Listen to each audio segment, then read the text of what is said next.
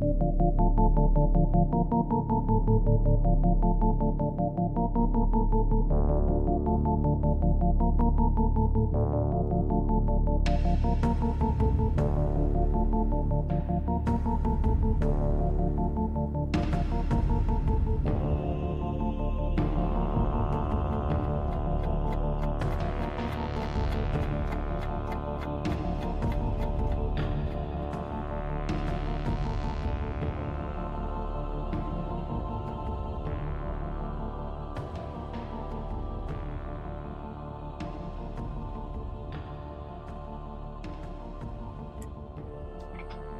evening and welcome to Nox Mente. Tonight's guest is David Metcalf. David is a researcher, writer, and multimedia specialist focusing on the interstices of art, culture, and consciousness. In 2011, he established the Liminal Analytics Applied Research Collaborative to focus on building strategic transmedia approaches to anomalistic research. David, welcome to the show. Thank you. It's great to be here. Yeah uh, also a fellow paramaniac, which totally reminded me. That is right. Yeah. Forgot to do the.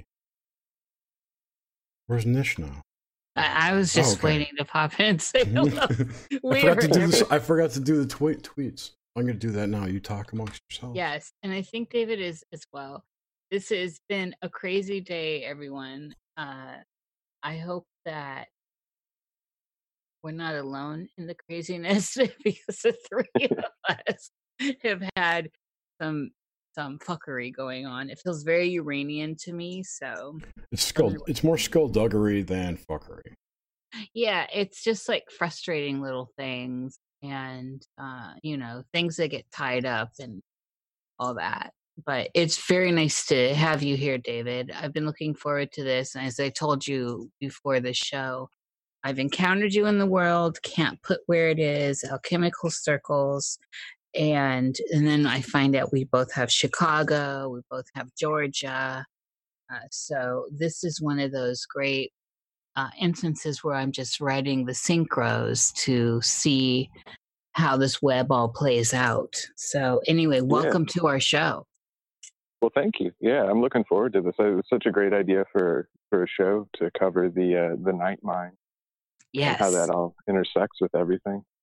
Yes, and you know, one of our goals is just to give people a a, a different, a fresh look at some of the names they may be familiar with in whatever fields they're involved in, but a, a more personal, in-depth side of them that's not just talking about the work they're out doing. Eh, you know, so this is a little bit of a microscope in a way, but it's intimate is an intimate as one wants to go and uh, just a little different flavor. So Nox, yeah, I, I love Nox Mente. Stand behind it.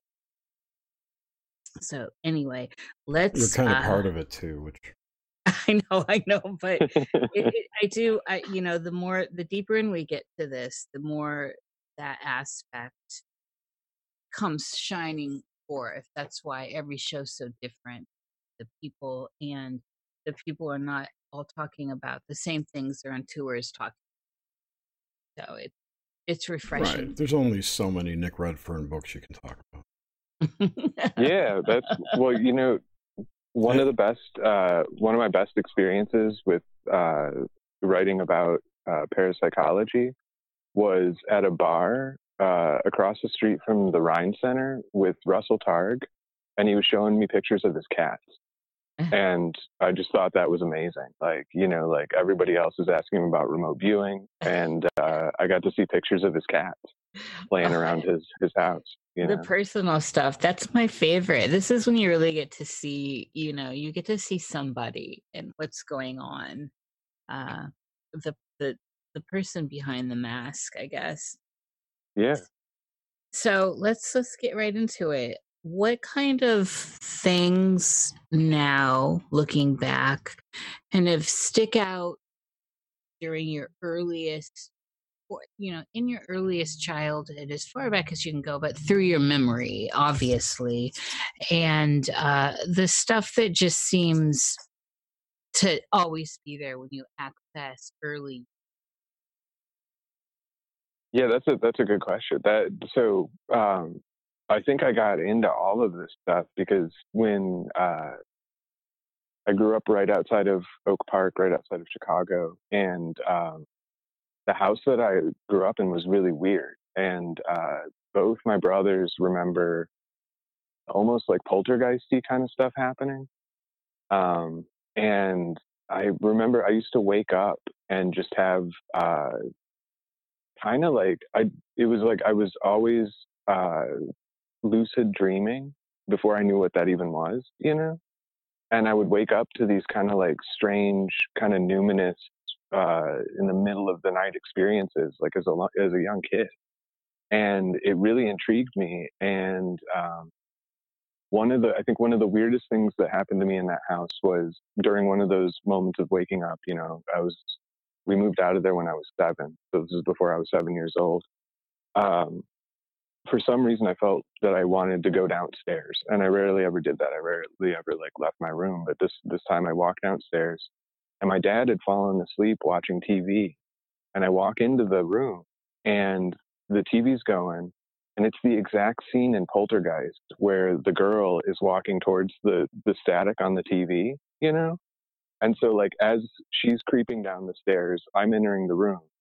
And like it was this weird parallel moment with this movie, you know? And those kind of like just strange experiences when I was a kid really resonated. And that kind of continued up through um, the rest of my life.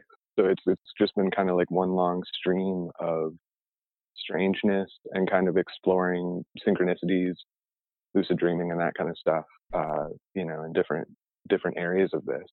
But it's always been like a deep, deep kind of seated part of my life. Wasn't Poltergeist uh, two filmed in Chicago? Maybe it might have been. I'm not sure. It might have been three. I don't. One of them was in a high rise. I, will look it up. That scene is so iconic.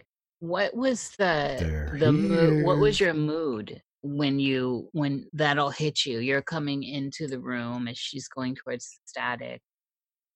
I actually walked up to the actually walked up to the TV and kind of like mirrored it. Um, but I was freaked out. I mean, it was not a. I was. It wasn't.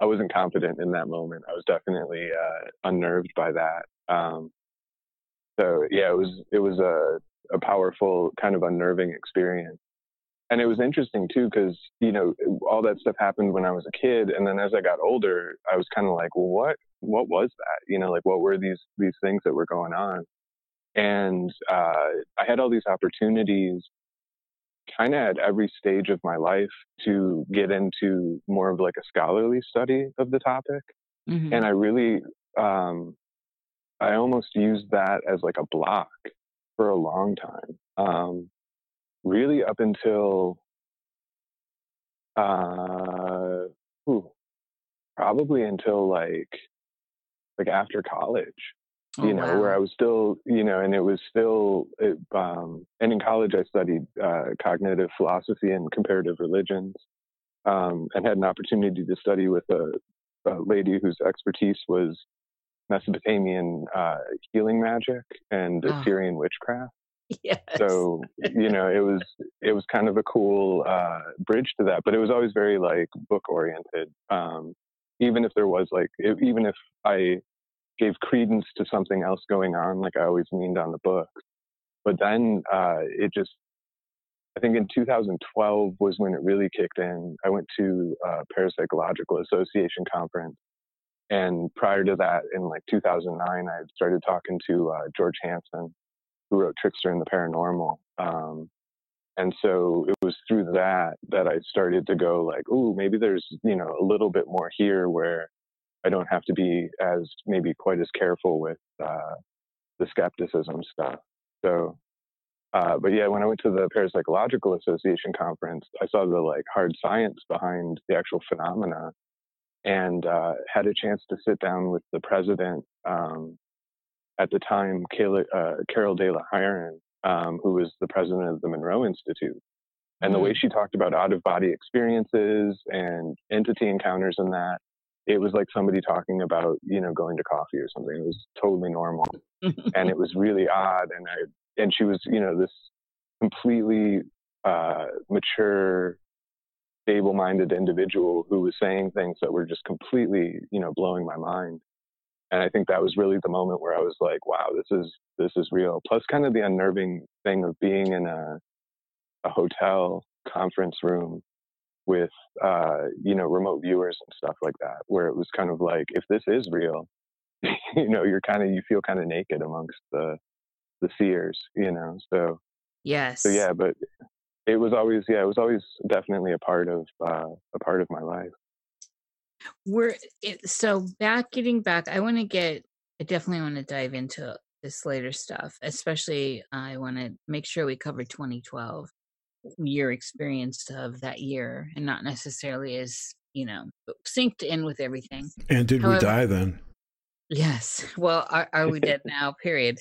Uh, uh, so what was your relationship with nature as a child?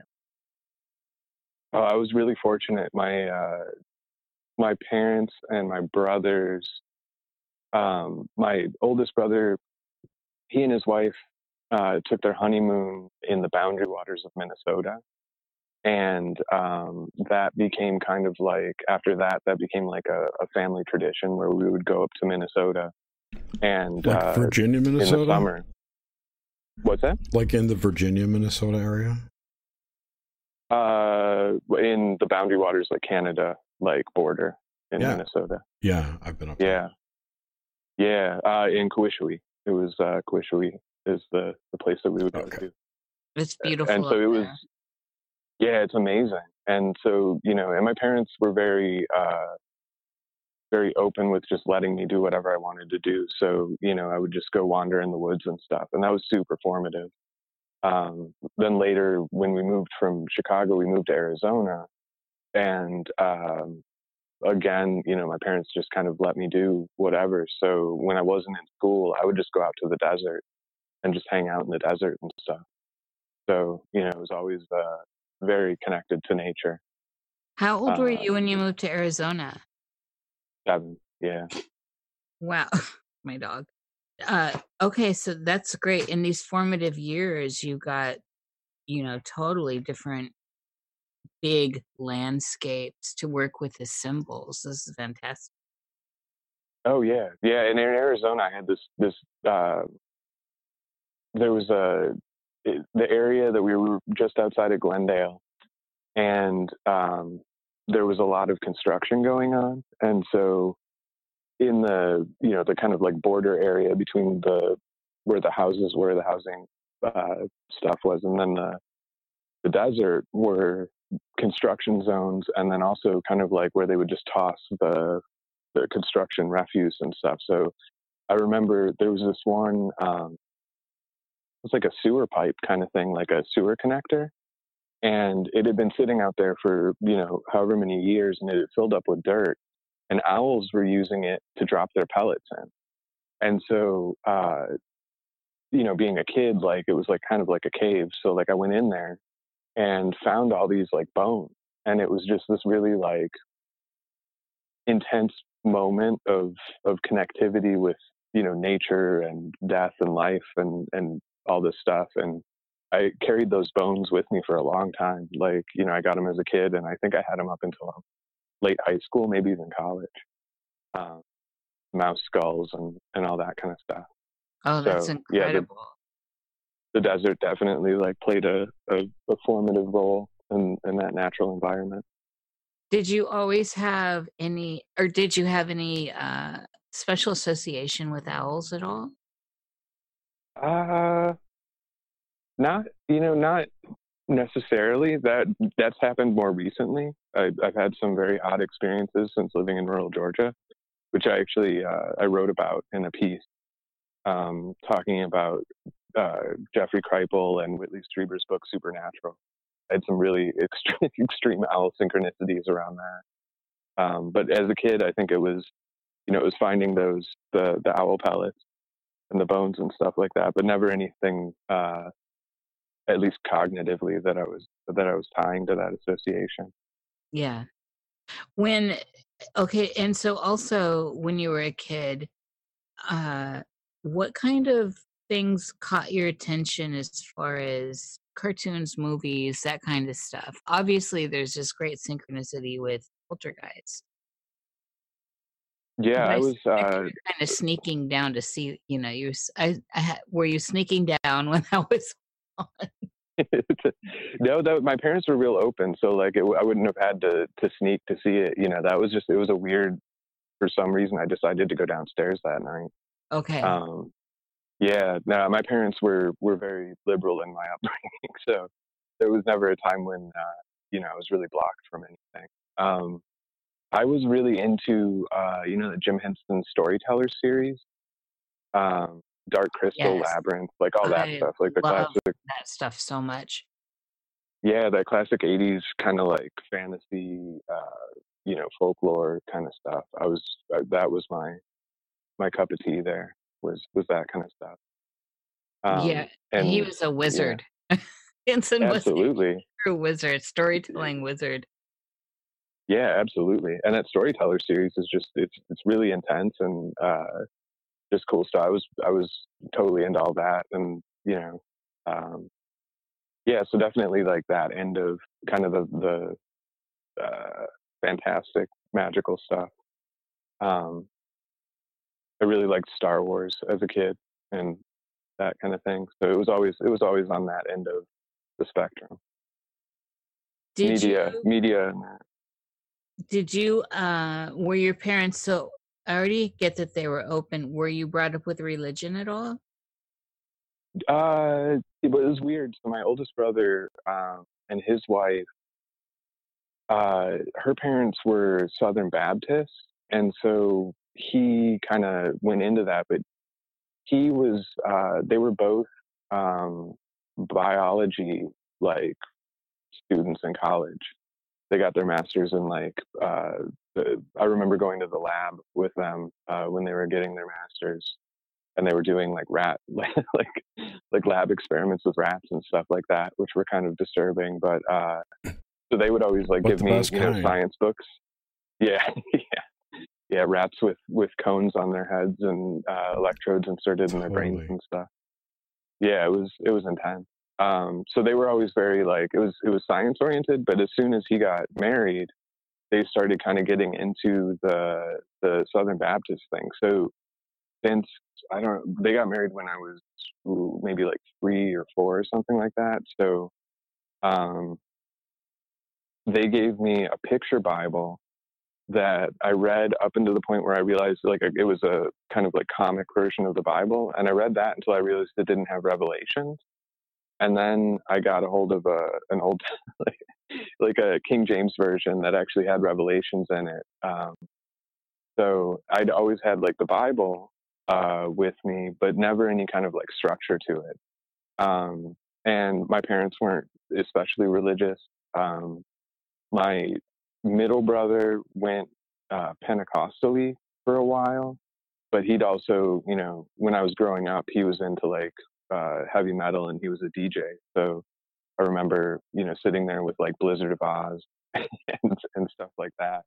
Oh, that's so awesome. it was kind of a, yeah, it was a weird mix um, of me, you know, like as a child, like unstructuredly reading the Bible and uh, science experiments and that kind of thing. And then as I got older, um, and my oldest brother moved towards uh, they went towards Mennonite uh, traditions because they wanted to make sure that their kids were um, not part of the kind of nightmare that they saw going on around them in the world.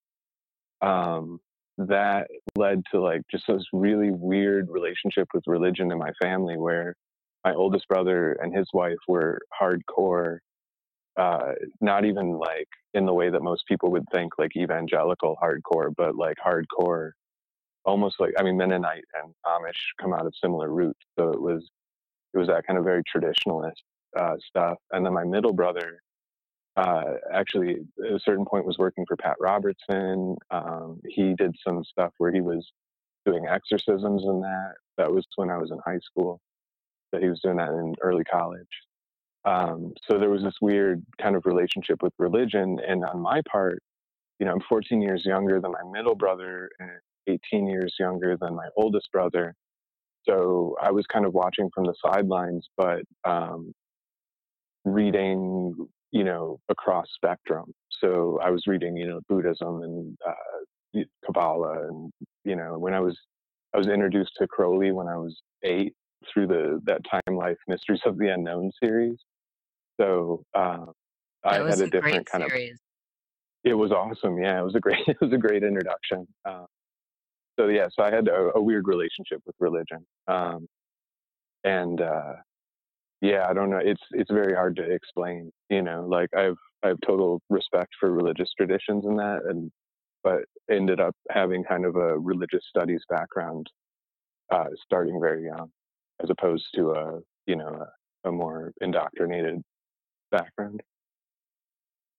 I I like I like it. It's uh it's interesting and, and very diverse. You know, when you start thinking like the charismatic aspect of the Pentecostal people and all that goes on within those services uh, is I've sat in on a couple. They I wasn't very welcome, but it was right. one down the street from a place I lived, and I just couldn't help myself. I was so attracted. The women didn't cut their hair, and I was like, "Who are all these witches?" You know, like I moved to Yeah. town, and I'm like, "Who are these witchy women?" And and they're all Pentecostal, and I'm like, you know, I'm like the devil to them. So, Right. but it, it was fascinating stuff. I find it, which is very different. I have Mennonite friends still that I just adore uh, that seem very open actually that i that I know or they are very open they just are not having you know they're not having a lot of this modern stuff but they're very i i actually find them to be non-judgmental maybe they're just exceptional i don't know uh Yeah, they. I mean, they try to walk the walk, you know, mhm. and that that's a that's kind of refreshing. I think it if you try to uh, my as, as my oldest brother found out, like if you try to actually integrate from the outside, it's not so open. Um, once you get into the group, like things are a little bit different, but they don't they don't try to proselytize, and they don't uh, they they have a they have a strict line drawn between them and other people, and they don't expect other people to do anything that that they do. So you know, it's different than an evangelical who expects everyone to do as they do. Yeah, they push so it. I actually had a postal route in rural Illinois, and it was uh it was in in actually that was like Amish area. And so yeah, and the Amish were very nice to me. I always bought their products, but they were in, there was definitely a line. But I brought the mail, so right. Yeah, yeah. You, you don't argue. Don't argue with the male, the male person. and I always bought their products. They have the best stuff, the best foods. So, yeah, Yeah, that's that's interesting. What about, did you have like childhood night scaries or fears when you were young? Any kind of uh, those things? no. See that? Yeah, that was the thing. Like I, I, w- having grown up in this house that was kind of strange, or you know, whatever was going on there. Um, I was never afraid of the night. Really, like I always loved the night. Like it was, it was super exciting. I mean, I once I got into high school and stuff, I would take walks and like just go and like you know even as like a kid, like I, I you know as as I was younger, there was some restriction on that, but like um yeah, no, I never really had like a a kind of fear of of that. I was always happy to be out in the quiet where it wasn't you know weren't a lot of people and stuff especially you know as i got older like i started to really appreciate the fact that like nobody's out after a certain point and you can just it's really strange to wander through like the the after Arizona we'd moved back to Illinois when I was in junior high high school and like you know you can just go out in the night and like there's nobody there. Like nobody's in the suburbs at night like everything is is done you know? So you get this very strange view of what you know what commercial uh you know world is when it's all closed down and it's silent and there's no cars you know Yeah, I always find that really magical too. It it doesn't exist in some cities like New York City, but it certainly Chicago gets quiet and uh, I mean even Chicago itself. has like the quiet hours. What? Yeah. What? Uh. What kind of? So in this early period, do you recall that you were a dreamer? Yeah. Oh, yeah. That. Yeah. It definitely like I can I can remember dreams from when I was like six and seven. Um, and then it, in high school, I actually I actually started actively working with like doing dream work and stuff like that. So. Oh wow. Um, yeah, it was uh, definitely formative. Um, and like I said, I you know I was almost as a kid was accidentally doing lucid dreaming. So I would have very intense, aware dreams, and uh, it kind of exists in them almost as like a separate life, you know, like a, a separate realm. so, to give us examples of when you say, give us examples. So you lucid Uh, dreaming, Please. and it was like accidental. yeah, so I would, you know, I would sleep on my back and not, and I didn't fall fully fall fully asleep, you know.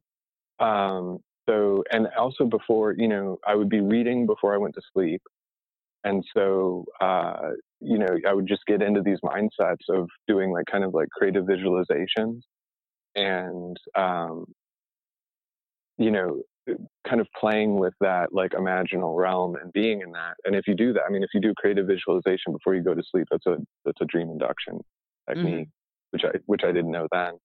Um, and so I would end up, you know, kind of like walking into my dreams, and then you know being much more aware of what I was dreaming. I remember one like. Uh, and you know, and that was an interesting thing too, because even when I would have like what would be considered a nightmare, because I was more aware of it, it was more like, you know, uh, uh, it wasn't scary. You know what I mean? Like it made the the visuals and you know the experience may have been like weird and unnerving, but it wasn't. It didn't scare me. It was more like being in a movie or something like that. I remember one was uh, some family friends and that, and it was this weird kind of carnival esque house um, that I was wandering through, and they were all kind of greenish and uh, almost as if they were dead, you know. Mm. Um, and experiencing that and experiencing them in that state, you know. Um, Were they interacting with you at all? yeah, it was it was a it was uh, it was weird. I was talking to them, you know. I can't remember what I was saying or what the what the main themes and stuff were, but it was definitely you know I was interacting with them. They were ta- we were talking and that, and it, especially in that that particular house when I was real young, uh, you know, I would wake up and then it would almost be as if that was still around, you know, like those kind of like experiences were still around. Um, I love that. Sorry if I sound bossy. I think sometimes I come off bossy. no, no, yeah, no, guide it, yeah, guide it, guide it. Draw draw the, the, the depths here. I get so intense. I've got my little notepad. Uh, so this is this is this is fascinating to me in that, and of course, I know you've done all this incredible research, and um, you know, I consider you authority at this. You know, you're an adept, and from where I stand. Uh, so with this early lucidity or this early uh, awareness of dreaming, of being awake within your dream, and parsing out the fact that that world has a sense of its own, a space of its own. Did you feel? How did that affect your your waking life? Was there a growing sense that there was more going on, that this was deeper than this whole experience of life is was is deeper than maybe in your waking life you're being led to believe? Yeah, see that I think that was interesting. That's a that's a good question. Um, so for me personally, I don't know that I I did grow into it like later in a much deeper way, where like the bottom dropped out. But in terms of um, you know, like a growing a growing realization of that, like because it was happening when I was so young, um, and because the house was weird, and my parents were very just like, you know, you're getting good grades, you're fine. Um, I didn't have that sense that it ever was anything different. You know, there was never a point in my life where it was where that was, you know, like there was any kind of like divide at all. Um, when I active when I started actively pursuing dream work and uh, like dream induction consciously, where I was like, oh, this is what this is, and I'm gonna, you know, work to really get, you know, get in there.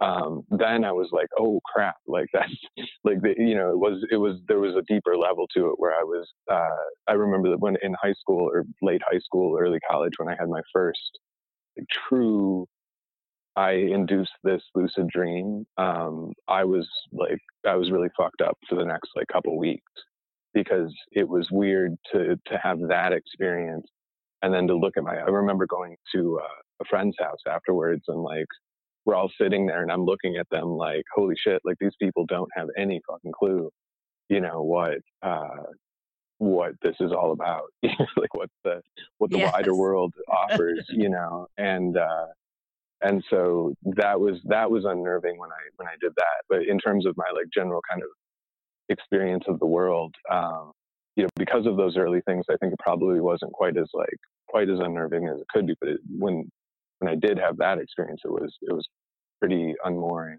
Um, that doesn't sound that? that? doesn't sound unlike uh, a first time DMT trip or an ayahuasca thing journey yeah, whatever. Yeah, yeah. oh yeah. yeah. I mean that yeah, if initiative. you when you when you go in and you're like, you know, in, in that particular one, um, it was uh, I had done mirror scrying and then done a kind of like modified Austin Osman Spare death posture thing to get like into yes. the to get into the, the, the lucid state. And I had gone from you know, mirror scrying to like laying on my back like uncomfortably and like at the time I was sleeping on a wood floor uh, with no mattress or anything like that, like on purpose because I was reading a lot of St. John of the Cross and stuff. Um, it's like your own little personal and, Abramelin ritual. Yeah, yeah, yeah, exactly. And it was just kind of like me, you know, just interested in this stuff and and exploring it and uh, and I, I entered this kind of like gray domain where I was completely lucid and like everybody was there. And then I was being guided to show me the uh,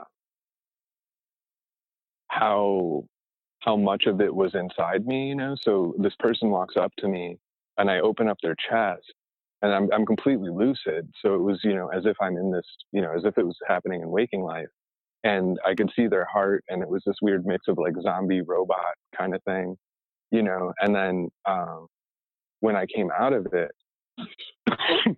it was a smooth progression. So it was like a smooth progression in, and then it was a smooth progression out, and there was no break. And I was like, oh wow, like that was way different, you know. And then to go, you know, in early college to hang out with friends, it was it was very intense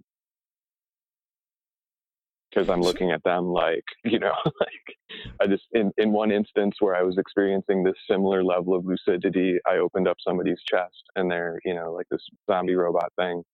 And now uh, I'm here and that's not the same, but it is the same, you know, in yes. terms of my perception. Have you, in, so just on that image alone, have you encountered that kind of bio robotic imagery other times? Uh, an yeah, possibly. Yeah, not not not quite as uh, as as viscerally as that was. You know, um, I think, oh, yeah, I have had, uh, you know, a lot of experiences where uh, definite kind of like uh, non-player character experiences with dream figures and that, um, but not quite as as extreme as that. You know. Mm-hmm. And, and also, sorry. Oh, go ahead. Yeah. I was thinking that we should give people that may not understand what you mean by dream induction a little entry into that. Sure. Yeah. Um, there's i mean there's different ways to do uh, to get into the lucid state when you're dreaming or induce out of body experiences.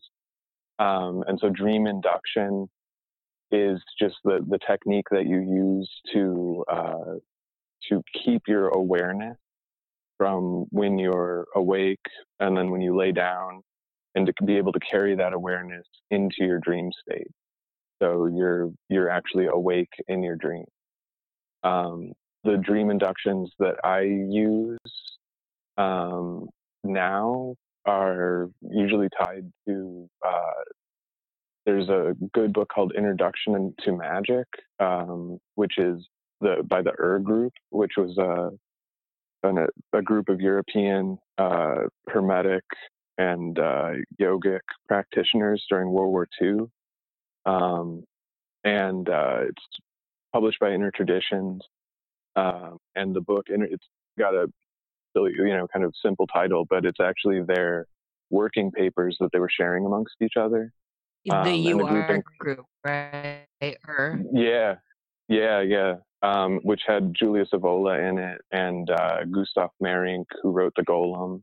Yeah. Um, and uh, it had some other folks that aren't quite as well known, but were uh, heavy hitters in the the World War II era occult uh, circles in Europe. And um, it's not Evola's like politically leaning stuff. It's just his like practical instructions on on yoga and that and he's got a good um, dream induction technique that just involves keeping your visualization. It's actually a, um, a tantric uh, technique of uh, visualizing a kind of like he recommends a glowing triangle, um, but you can in uh, in some uh, Tibetan tantric practices you you uh, visualize a glowing white light, you know, like a like a moon, and you just keep your focus on that. And if you keep your focus on that and let your body kind of go through its motions, the body falls asleep, but your mind stays aware. And then um, you'll hit kind of like a dark period, and then you'll be in a dream. Yeah, it's a great technique, and uh, I just I I keep I move through stuff sometimes. I forget. Some people aren't aware of what we're talking about, so I I just want to make sure. And since you're so deep with this stuff, some of it might be over uh. A lot of people's heads. I just want to make sure they get a little bit of that background stuff. The the Ur group stuff is great. So, what does the lands the dream landscape look like for you now? And has it changed in your lifetime? I mean, you come into it work having done pretty heavy work as a teenager in high school. So, and then having been pretty prolific as a child. So, uh, you know, this ought to be this ought to be juicy. It's different, you know. It it really um, there's definitely like kind of recurring themes of uh, of buildings that are more hotel like. I had a really interesting one where um, I was in this kind of like Baroque library that was very specific. And um, later, I saw a picture um, that a friend of mine, uh, Guido Mina di Sospiro, who uh, he wrote a book with um, Joscelyn Godwin called The Forbidden Book, um, which is a novelization of uh, European Hermetic magic. Um, and uh, Guido had posted a photo of this. I don't know. It's I think it's Venetian, like a Venetian uh, library, and it was the exact same kind of library. Um, you know, so it, it, in my in my dream life, like it goes from very baroque, kind of like European stuff, to uh, swampy kind of you know uh, southern U.S. places, and then um, it's interesting because I've never really, I don't really dream of deserts, despite having, you know, lived in Arizona in that. Um, it's usually more of like a southern US vibe or a suburban vibe or a kind of city-ish vibe or Baroque, you know. Um, and it, it changes depending on what kind of the tenor of the the dream yes and eh, so eh, do i hear you when you say so the architecture can be familiar but it is also shifting? So does that happen? yeah. Oh yeah yeah familiar but it, it's interesting because you know if you stay aware even if you remember your dreams if you're not even lucid but you remember the dreams um, there'll be similar resonance, you know, kind of a similar feeling to the dreamscape, even though it may look slightly different or it may look completely different, but they'll have kind of a, a similar flavor, you know. That makes sense. Absolutely, to me, to me, it definitely does. I, I, I do too, and I think that could be mistaken often for going back into the same dream. Right, right.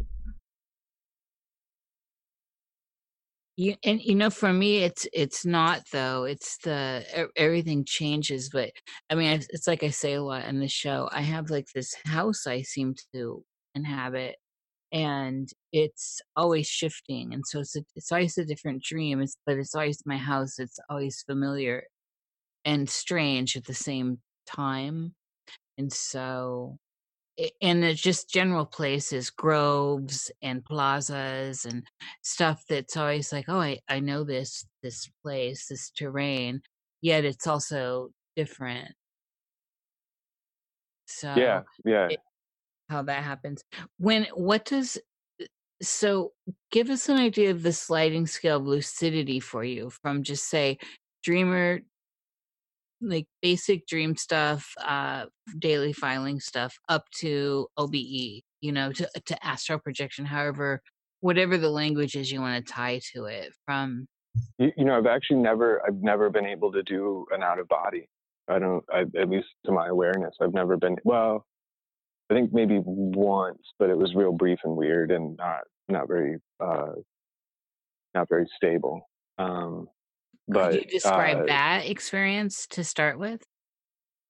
That that was actually that I didn't even fall asleep. Like that was definitely in a hypnagogic state, and uh, it was um, it was in high school, and I wasn't even really trying to like out of body, but um, I would stay up like way too late, like drawing and painting and reading and stuff. And then I would go to school like way too early. And then I would get home and uh, be kind of out of it. And so, uh, yeah, I, I, went to take a nap one time and like, um, it was, it was a weird experience of uh, being able to see and move while not being asleep and also not being, oh, you know, not being looking, you know, my eyes were closed. So uh, that was a, a weird kind of experience that with that. Um, in terms of like the the switch, I mean, it, it goes from being like completely lucid as if I'm in a place, you know, just like waking life, to um, being slightly aware, um, you know, and then being able to remember the dream later. Uh, and then I also, uh, you know, in meditation and that when I'm doing more active meditations, um, working with it very consciously where I'm not asleep and it's it's in more of a hypnagogic state, but not the out of body kind of experience. So being able to kind of enter a mind space uh, while not sleeping, you know, so almost like a dream, but not quite. In so when you are in that high state of lucidity, that the highest state you get into consciously at least, uh how so when that first started to happen and you gave us this uh teaser earlier, was there ever a period or has there ever been an example where you were you you know you're you're aware that you're dreaming you know that the whole lucid thing uh that you could lose control that there was a sense of even though you're gaining control really but that there's a sense that like for me when i get obe early on at least it was i'm you know i thought i was dead you know i thought i had died and so yeah oh yeah. snap back for me it was always a snap jerk back into my my shell and uh and then not want to do that for a while because yeah. Uh, you know yeah. I don't i don't really want to i've never been a person that really wanted to die so before i realized we don't and so those high, higher states of lucidity where you're aware that you're dreaming how do those look like to you? How do they feel? How does it feel? Because really i question now when i look at my own in in high lucidity it almost feels the same as an obe to me. There's i don't know what the i at this point i honestly don't know what the difference is unless i focus in and look around and see my body you know like if i right. Get that experience to say oh i'm not in there. Right. Yeah i um mine feel like in the lucid dreams it feels much more contained you know almost like a like there's an edge to the to the reality you know where you if you kept walking you would hit kind of like a wall of it of it being something else where it starts to get a little hazy and like not um, and that was what made me differentiate the kind of what I would assume was an out of body experience experience because it didn't have that edge. It felt like I could go, you know, explore wherever. And uh, the time in in terms, I did have one uh, lucid dream where I went into uh, kind of like just complete emptiness space um, where I saw myself as like a child, and that completely freaked me out. Um, and that had kind of like a terrifying like death sort of like feeling to it um and uh yeah that one was i think that was probably one of the more like unpleasant dream experiences that i've had um and that was later you know um but yeah so it uh and that one i think also had what you're kind of describing as that feeling of like losing like a control like a almost like a loss of sense of self you know um because it was just kind of like an infinite like space of, of blackness in that with a with a figure yeah that it's the loss of self like when you come back and your cognitive mind is you know if you're dissecting these your cognitive mind eventually comes to oh this is the attachment i have to this life here and this experience and all that and you know of course i if you're having an alright experience you don't want to let go of it. So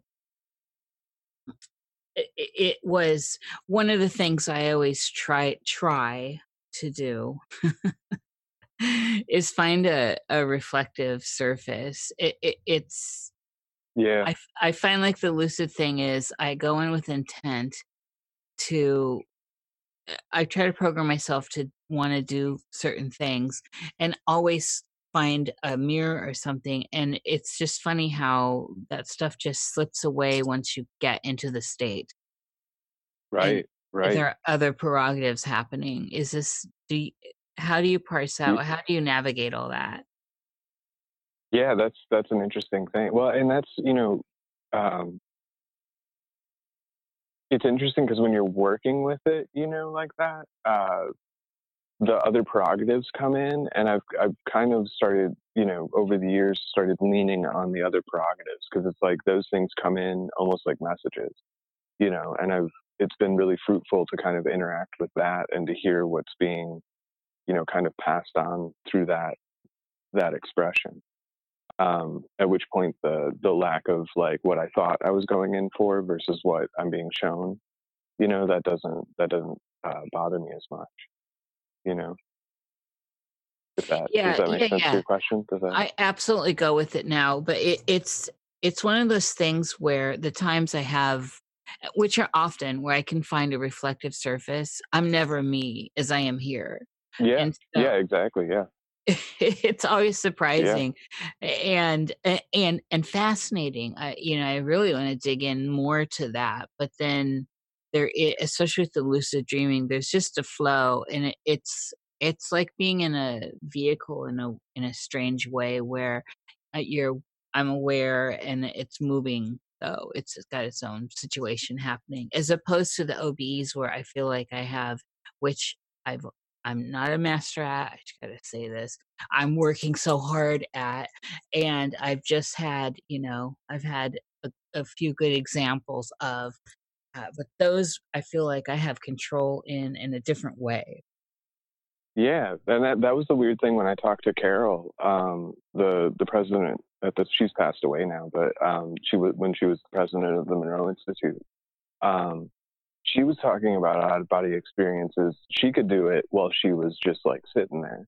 Mm-hmm. And so, um, and she was actually one of uh, the folks that had been with Bob Monroe through from the very beginning of when he founded the Monroe Institute. She was actually one of the the people in his books that are, you know, going through uh, the out of body experience training and that. And so you know, she would talk about it like, oh, you know, I, I, I wanted to see what was in the room, so I OB'd it, you know, and like, and that kind of thing. And I've, I've heard from other folks that, um, you know, worked with Monroe from the beginning. That's how they talk about out of body experience. It's like another tool in the toolkit. Like they're just, you know, going about their day. And if they need to go look and see what's happening over here, they're standing there and they're, they'll, you know, out of body over there and check it out but, and then come are, back. Are they out of body or are they just remote viewing?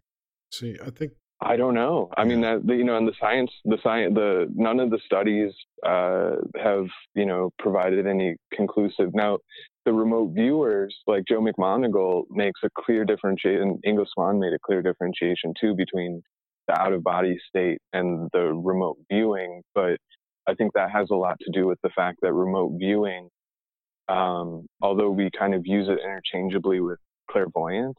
Mm-hmm. Um, for the folks that were trained in the remote viewing program, mm-hmm. remote viewing is a specific protocol that right, accesses, versus, you know, yeah. yeah, yeah, and then and there's ARV. There's different, you know, there's different right. um, different ones, but yeah, it's a specific protocol. So when they say remote viewing, they're talking about using the protocol to get the the psychic access to the psychic information versus you know the way it kind of in pop we talk about like remote viewing and it kind of means clairvoyant you know yeah i am being very general about it but it's just it's interesting to me that this i don't think the conscious out of body uh, environment is the same as the unconscious one or the the sleep one put it that way when you yeah no yeah no yeah it's a different it's a different deal yeah it's so definitely a different deal i think it's a different thing altogether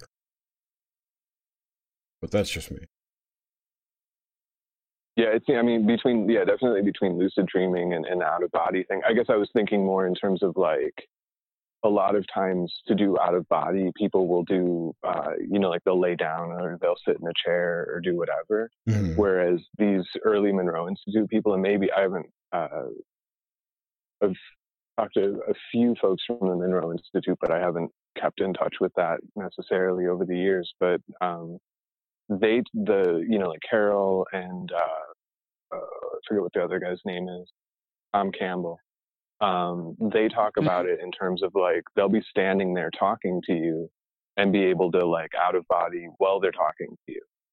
so they'll like you know That's my uh, a friend of mine, um, Elliot Edge, who uh, wrote for Reality Sandwich for a long time, and he's got uh, some podcasts and stuff like that. Elliot actually kind of grew up knowing Tom Campbell, and he said that like Tom would be on the phone with him and would be like, "Okay, I'm gonna I'm gonna out of body right now," and he'd be talking to him on the phone, and Tom would be describing what was going on in his house, you know, in Elliot's house.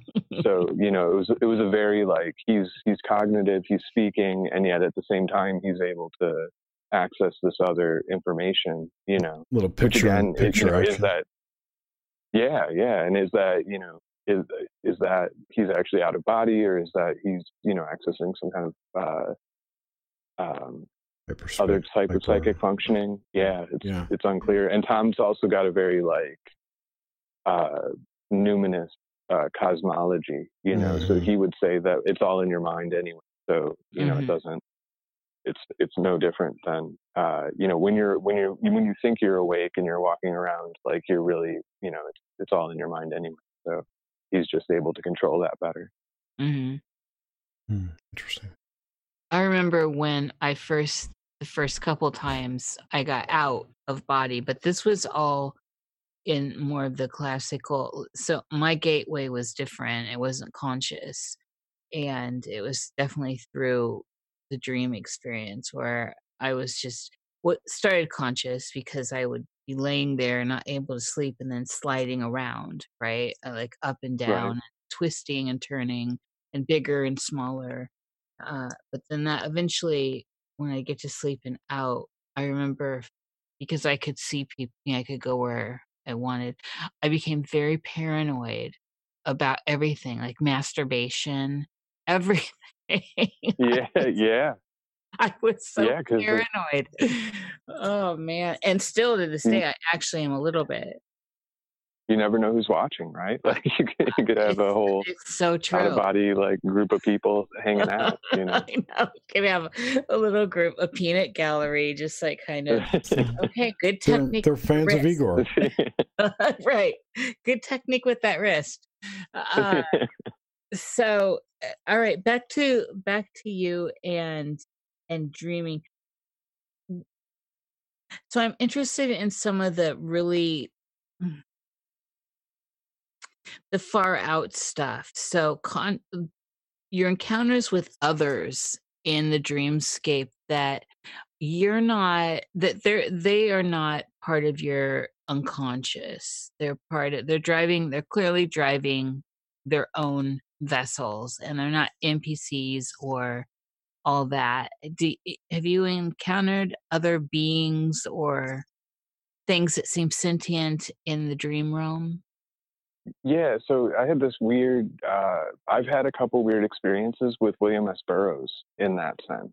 Ooh. Where I've had, uh, I had one dream where I was at. Uh, this is like in college, and I had a dream where I was at like a like a house party, and Burroughs was there with Gysin, and um, they were talking to me, and it was weird because they were different than the other. And this was after Burroughs had passed away, and like uh, they were different than the other Dream people, and it was very specific and like very like interactive. And Burroughs tells me to go down these stairs, and as I'm going down, it's like um, a bunch of like Catholic iconography and like uh, like candles and like votive candles and that.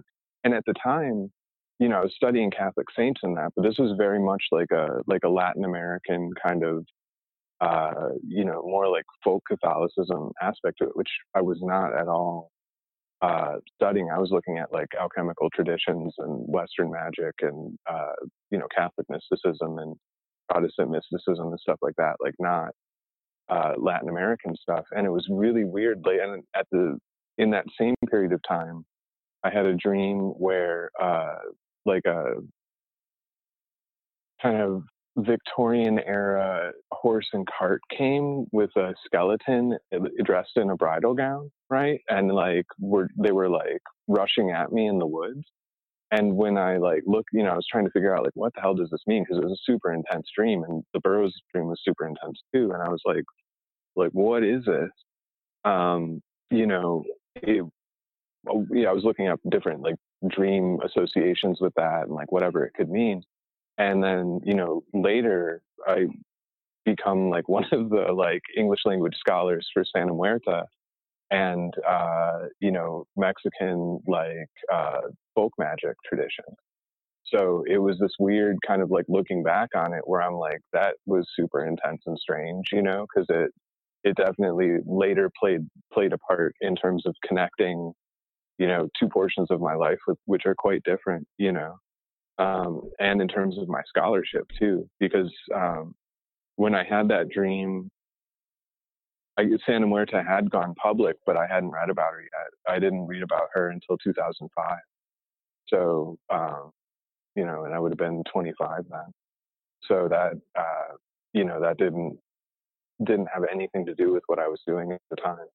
And then I read about Santa Muerte in 2005 and didn't connect it to that dream. But then when I started working with Andrew Chesnut uh, on the long term project to kind of study Santa Muerte's growth, then I was like, wow, like that dream is very resonant to what I'm doing, you know.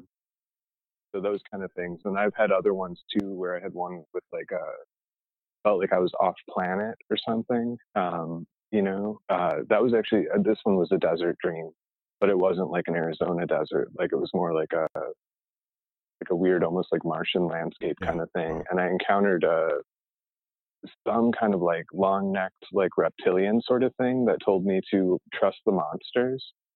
Um, and it was this weird, like almost like initiatory experience. And that's become more resonant now as I've been um, talking to Craig Williams, and he's been uh, doing in the process of him writing his book Cult of Golgotha, which has a lot to do with um, kind of like a, a weird sort of Gnostic ufology kind of vibe to it. But he's had similar experiences as well with this kind of like off planet initiatory kind of dream experiences and that. Um, and then that too was like years apart, like, you know, quite, quite distant apart. Um, but those, those kind of experiences where I encounter the, something that seems a little bit more aware and, and, you know, like individuated. And then later in my life, it's played a major part in like what I'm doing creatively, um, you know, or in research in terms of research yeah, sort that, of tutelary spirits. You know? Yeah. Do you think um, that the uptick in occult interest is awakening dormant forces? It's an interesting question. You know, I've talked to a lot of folks. Um, there's definitely a sense that that's true, but um, it's really hard to say because, you know, like I said, like one of the things that really uh, focused my dream work was the Ur group writings. And if you start to go back and you actually look at like what was being published during certain time periods, um, there's never been a time where this stuff really wasn't like heavily around. You know, um, if you look at like, you know, even like the uh, the famous Sinclair Lewis book on uh, what you know now is is remote viewing and that um, you know, he was a major writer, uh, Mark Twain, right? Like Mark Twain was writing about telepathy. Um, you know, the when the the uh, Society for Psychical Research was founded, um, Henri Bergson, who was a major philosophical figure, like pop philosopher, like somebody actually just wrote a paper, uh, an article about. Um, he was so popular that he was being made fun of in the press because when he would give a talk, um, there was, you know, like as opposed to other people who'd be talking about philosophy and that kind of stuff, he would have a ton of women there. And the press got on him for basically having like a cult of women around. And so, like these, the, the very popular figure, we don't really think about Henri Bergson now, but it's like a sex cult. yeah, that's what they were accusing him of, basically. And like, you know, um, like but the thing was, was Henri Bergson. Go, I'm sorry. Go ahead. What's that? Go ahead. I'm oh, sorry. Well, Oh yeah, Henri Bergson. Um, yeah, the obscure French philosopher guy. He, uh, his sister was Moina Mathers, who was the, um, you know, MacGregor Mathers' wife, and then became the head of the Golden Dawn for a period of time. So this stuff was always really prevalent in the pop culture. Um, there's a great uh, website that I'm forgetting its name right now, but they've collected a lot of basically spiritualists and occult periodicals over time and they've basically been able to show that although decade to decade it doesn't get carried over, um, for each decade you just have a massive influx of occultism. You've got the news freaking out about, oh my God, we have so much occultism in the world. And there's always this sense of feeling of like, you know, this is really, this is opening gates that shouldn't be open. And it's just, just every decade, like you have this, you know, you can go back to like the, the 60s with the, um, you know, the 60s and early 70s, where you've got like Rosemary's Baby and all those things. And Time Magazine has, you know, the return of Satanism, right? And then now we have the, the return Exorcist. of Satanism. So it's, yeah, The Exorcist, yeah, and, and those movies and that. And there was there was actually a period in time of like where Hammer movie, uh, you know, the Hammer film production and that were focused on like uh, you know, Satanism was like a genre, you know, so um, and then we're having that again. We're having kind of like a rebirth of that. So it's an interesting question. I think um, it's yeah, it's something to look at and kind of think about. But that's always kind of been the the the tenor, you know, I, um, to me, this stuff is coming out. To me, it seems like it's more of a Egyptian deity type of energy, more than satanic. That's me. In uh, in the current like time period, like the yeah. the overall, like, what's yeah, what's kind of stuff. Yeah, like the Setian stuff. Yeah, and and Thoth, and you know all of it. Just ever there's little bits of everything. A lot of ISIS stuff. Yeah, yeah, and that's interesting too because you get like uh, Puharich, um, who was um, active in kind of like the uh, like fifties and that with psychic studies, and then what's that? Hosni Puharich? Uh, uh, Andrija Puharich. Okay. He, okay. Um, he was uh, he was doing psychic studies in like the 50s. He actually was one of the people that uh, went down to Mexico to find like the peyote and gotcha. and that kind of stuff. He wrote a book about uh, magic mushrooms in like the 50s or it's like the proto Wade Davis. Yeah. Yeah, exactly. Yeah. yeah. And he uh, and he did a lot of stuff on like um, he did a, a, channeling with a bunch of and it's become big in like the the pop, the nine channeling which he did with like a bunch of socialites um, that were you know like rich folks at the time channeling uh, this entity called the nine which was like the ennead and had very egyptian vibe to it and then in the early days like pre the sri remote viewing project you had um, jean houston uh, who was uh, her and her husband actually. Yeah, and she uh, she was channeling uh, Egyptian deities too, and they were there's uh, they wrote a couple semi like parapsychological studies of their channeling work with Egyptian deities. Hmm. Um, I don't know. I don't think it was Bast, but they were working with a female deity that I can't remember. It's, it's interesting too because they're only Egyptian deities because we learned of them from the Egyptians. yeah, yeah, yeah. If you look at the cross, like the the cross pollination that happened in that in yeah. that time period, it's pretty pretty amazing. Yeah, that they you know, there's definitely a something a blend there. of there's of a there there. Yeah, and it's yeah. There's a there's a there there, and then there's a name from the culture for that there. Yeah. Yeah, it's interesting stuff. Well, that was what was so exciting in the late 18th in the late 19th century with like the, the whole exotic revival movement that overswept the Victor late Victorian period, and it was just all the craze, everything. I mean, you can still I collect these antiques where everything's Egyptian occult and yeah, uh, yeah. even Moorish occult stuff too, where we have the desert, all the desert stuff. So yeah. Uh, and and the, which and is real big in Chicago, in yes. the architecture in Chicago, outside of the University of Chicago.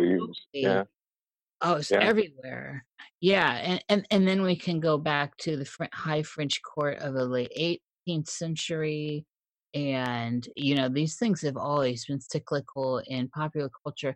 Where you see it, this higher stuff is in in in the the I guess the higher born sex of people because then the when you get to the lowlands or the more common people you start finding more of the folkish stuff that, that yeah.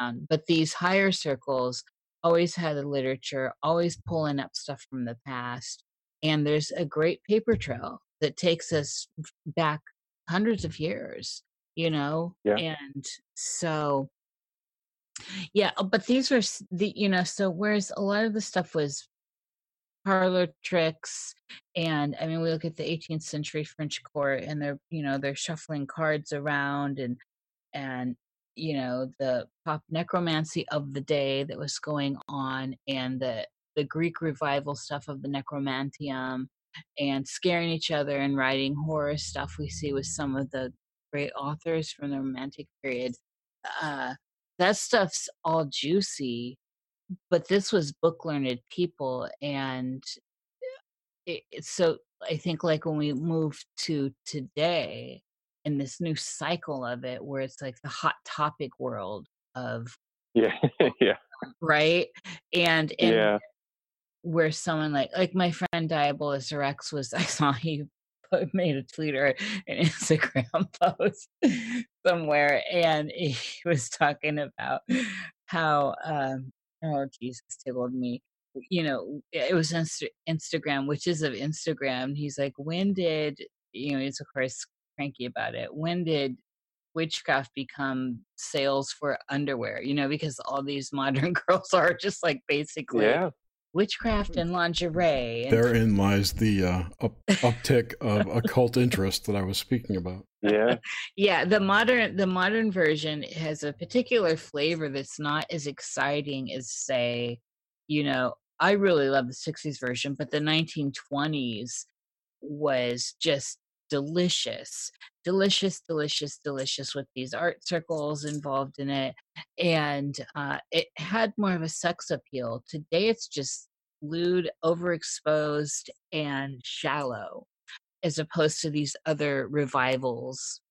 And so and again this was this is like such a this is such a grand topic because it's like astrology hellenistic vedic versus you know traditional tropical and the deeper occultists are saying well the the real stuff is still the vedic the real predictive astrology or the older hellenistic stuff and the sleight of hand is the tropical. And so which is mostly the pop culture astrology. So there's that you know there's always this idea of the secret under the surface. Yeah. Yeah absolutely and it's interesting, you know, the the uptick idea too. So the you know the Catholic Church has been saying that there's like a an increase in in demonism, yeah. and so they've been you know they they had their like we need more exorcists in the Catholic Church, and now they have their we need more exorcists from every tradition. And I kept wondering, like, are there statistics on this? Like, are you guys keeping records? Like, how many demonization cases do you have?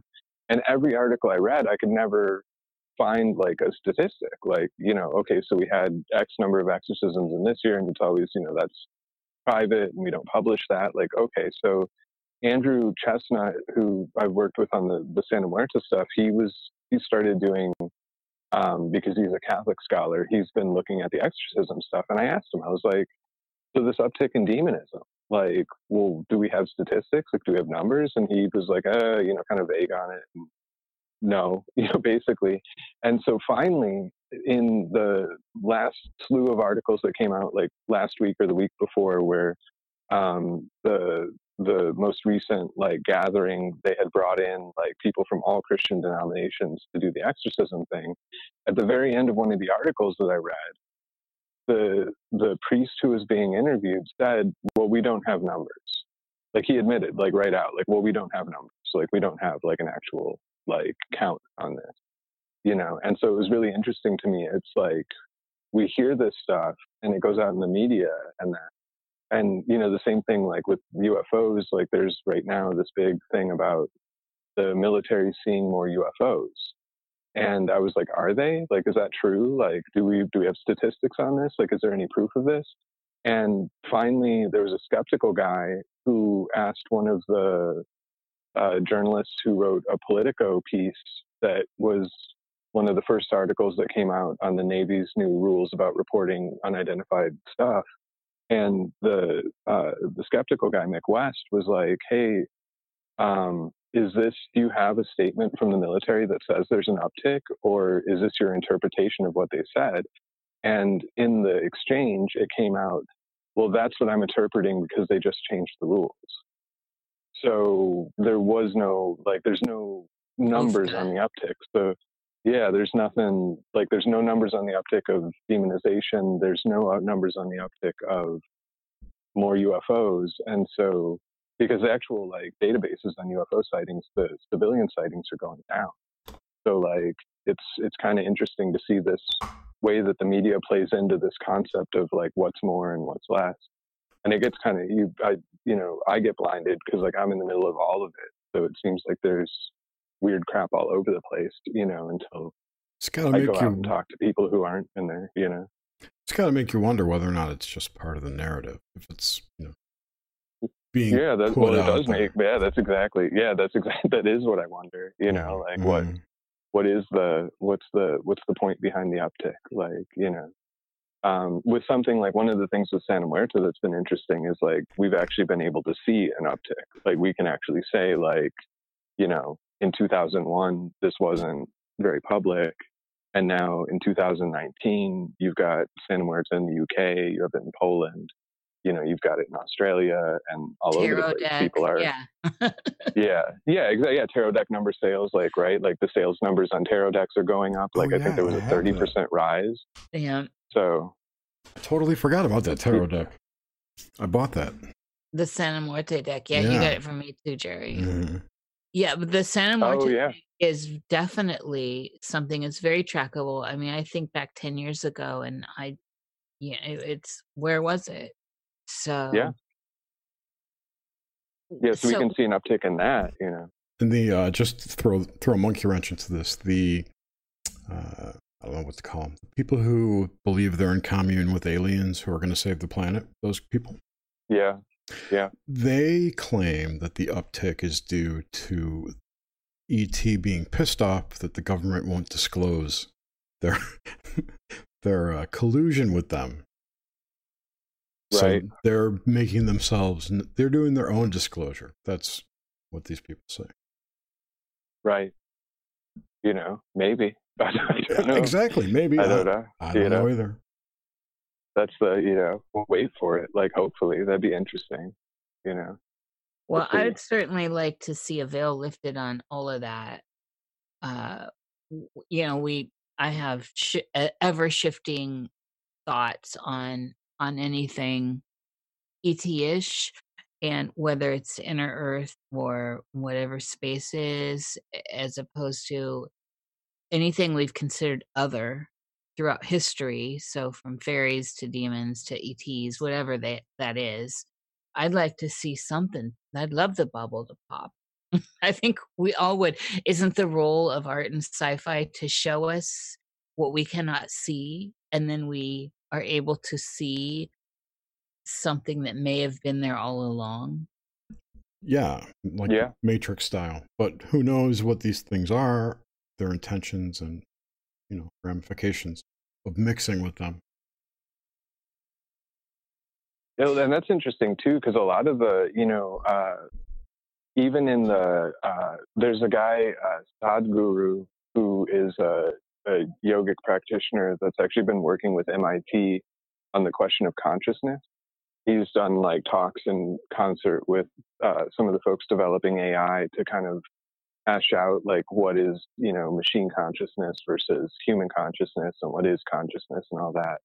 And he's got an interesting talk on um, on yogic practitioners and the kind of like golden age of that and how terrifying it actually is and how you know we we look at like these figures as if they're you know these these powerful savior figures but if you actually go and look at the writing and you look at the historical accounts and you know the mythological yeah. accounts and that the heroes are actually kind of terrifying individuals who are no longer quite human and can be really destructive to the status quo and the, the comfortable way of living and oftentimes when you have these kind of like empowered individuals come out it means that the society is about to fall apart and like it's going to be kind of a terrifying period for most people you know it's almost like so it the, is an uh, interesting uh, question. It's almost like the the psychological trauma and civil unrest drives these things into into form or more yeah.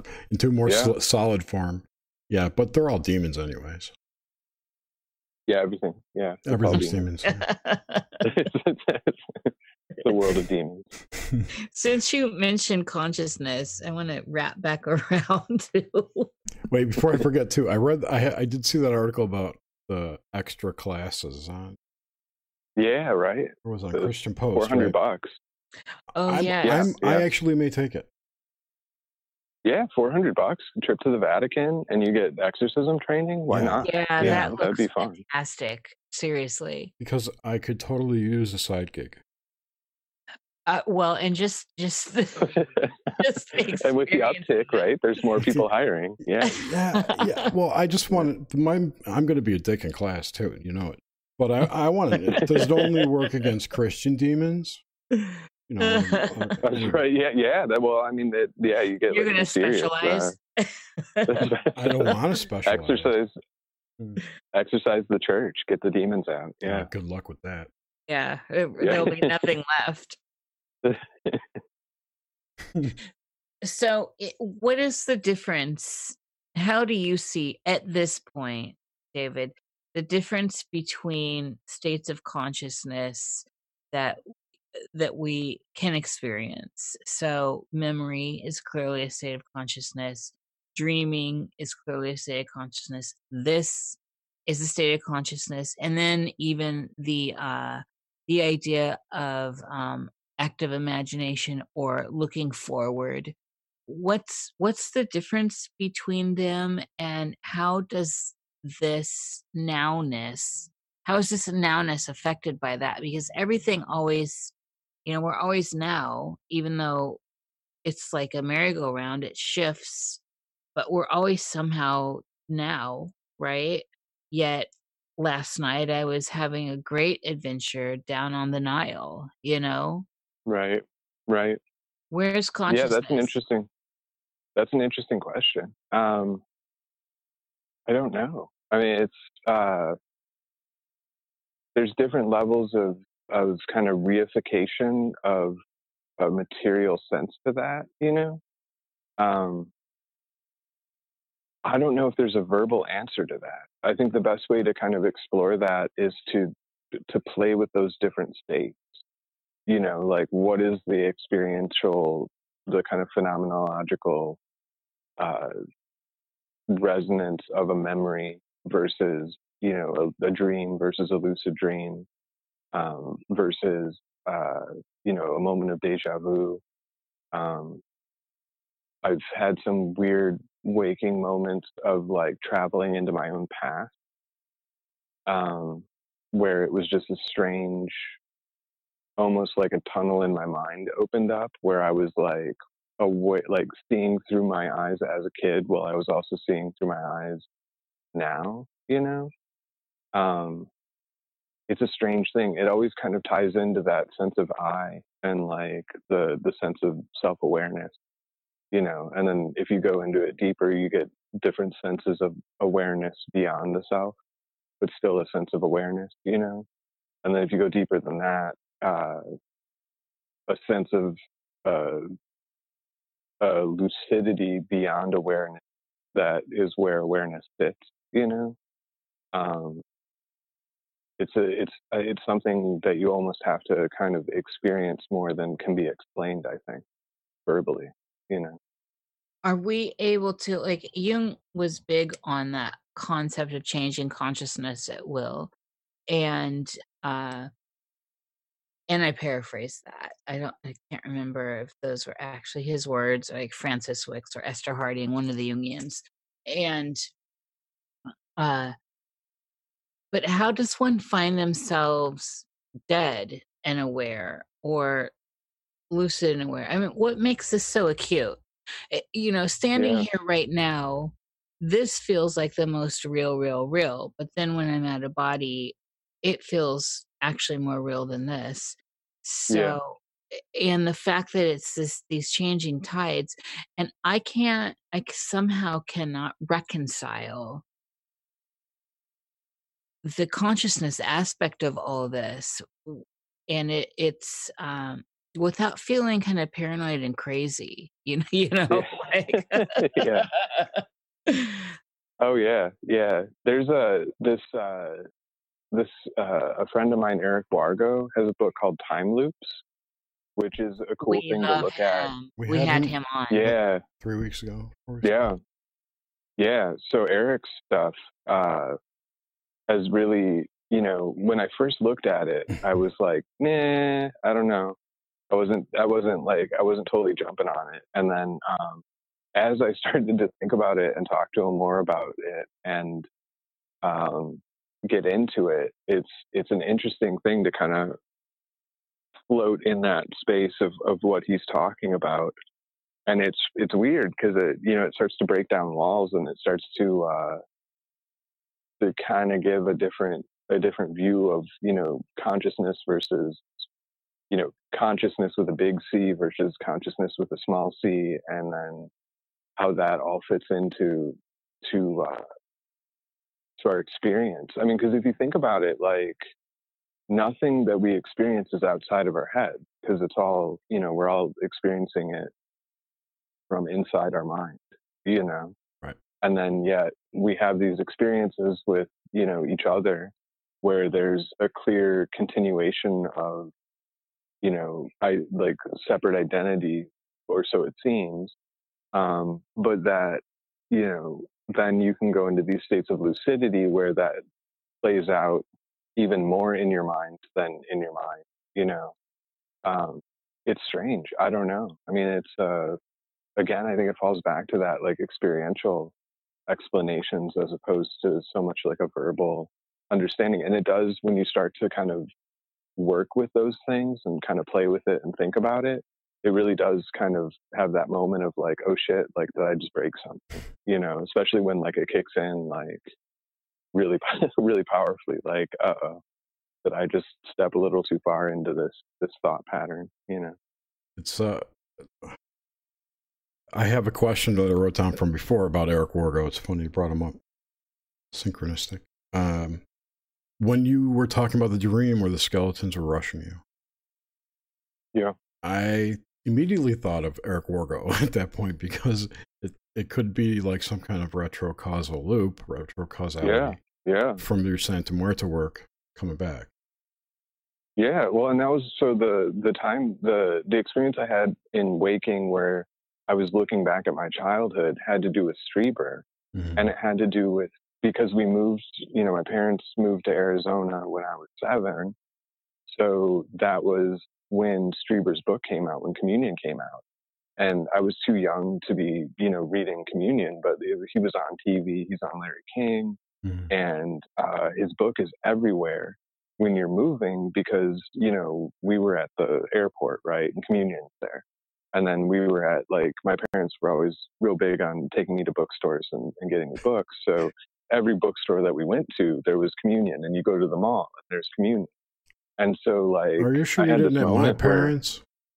well, we're from we're from uh, Chicago, right? Yeah, so like it yeah, all, true. it must be like a Chicago thing that parents force you to to read a bunch of stuff. Yeah. Sorry, um, sorry about that. No, no.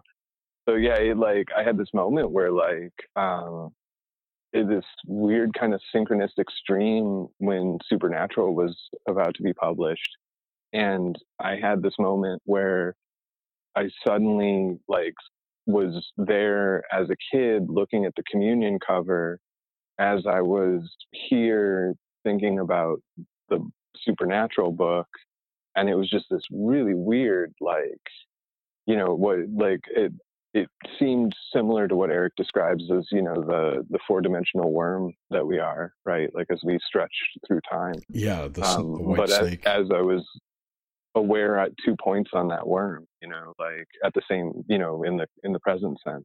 And then the strange thing was like thinking about what a weird kid I was and what kind of mindset, like where it was almost like a confabulatory moment in my mind where I was like, when I was standing there looking at the book, did I feel weird at that moment because I was realizing it now and having this moment, you know?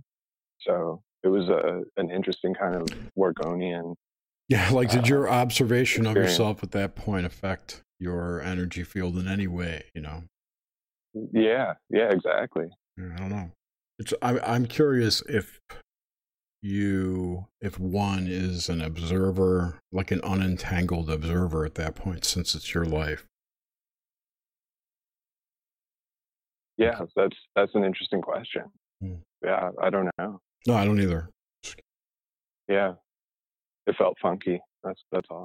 did, it, did it feel weird. did it feel voyeuristic weird or just like well this is weird uh it, it kind of felt more like i might fall over at this moment weird it was like it was really unmooring it was it it like almost dropped me to my knees like it was like a strange a strange experience that yeah it was it was odd hmm.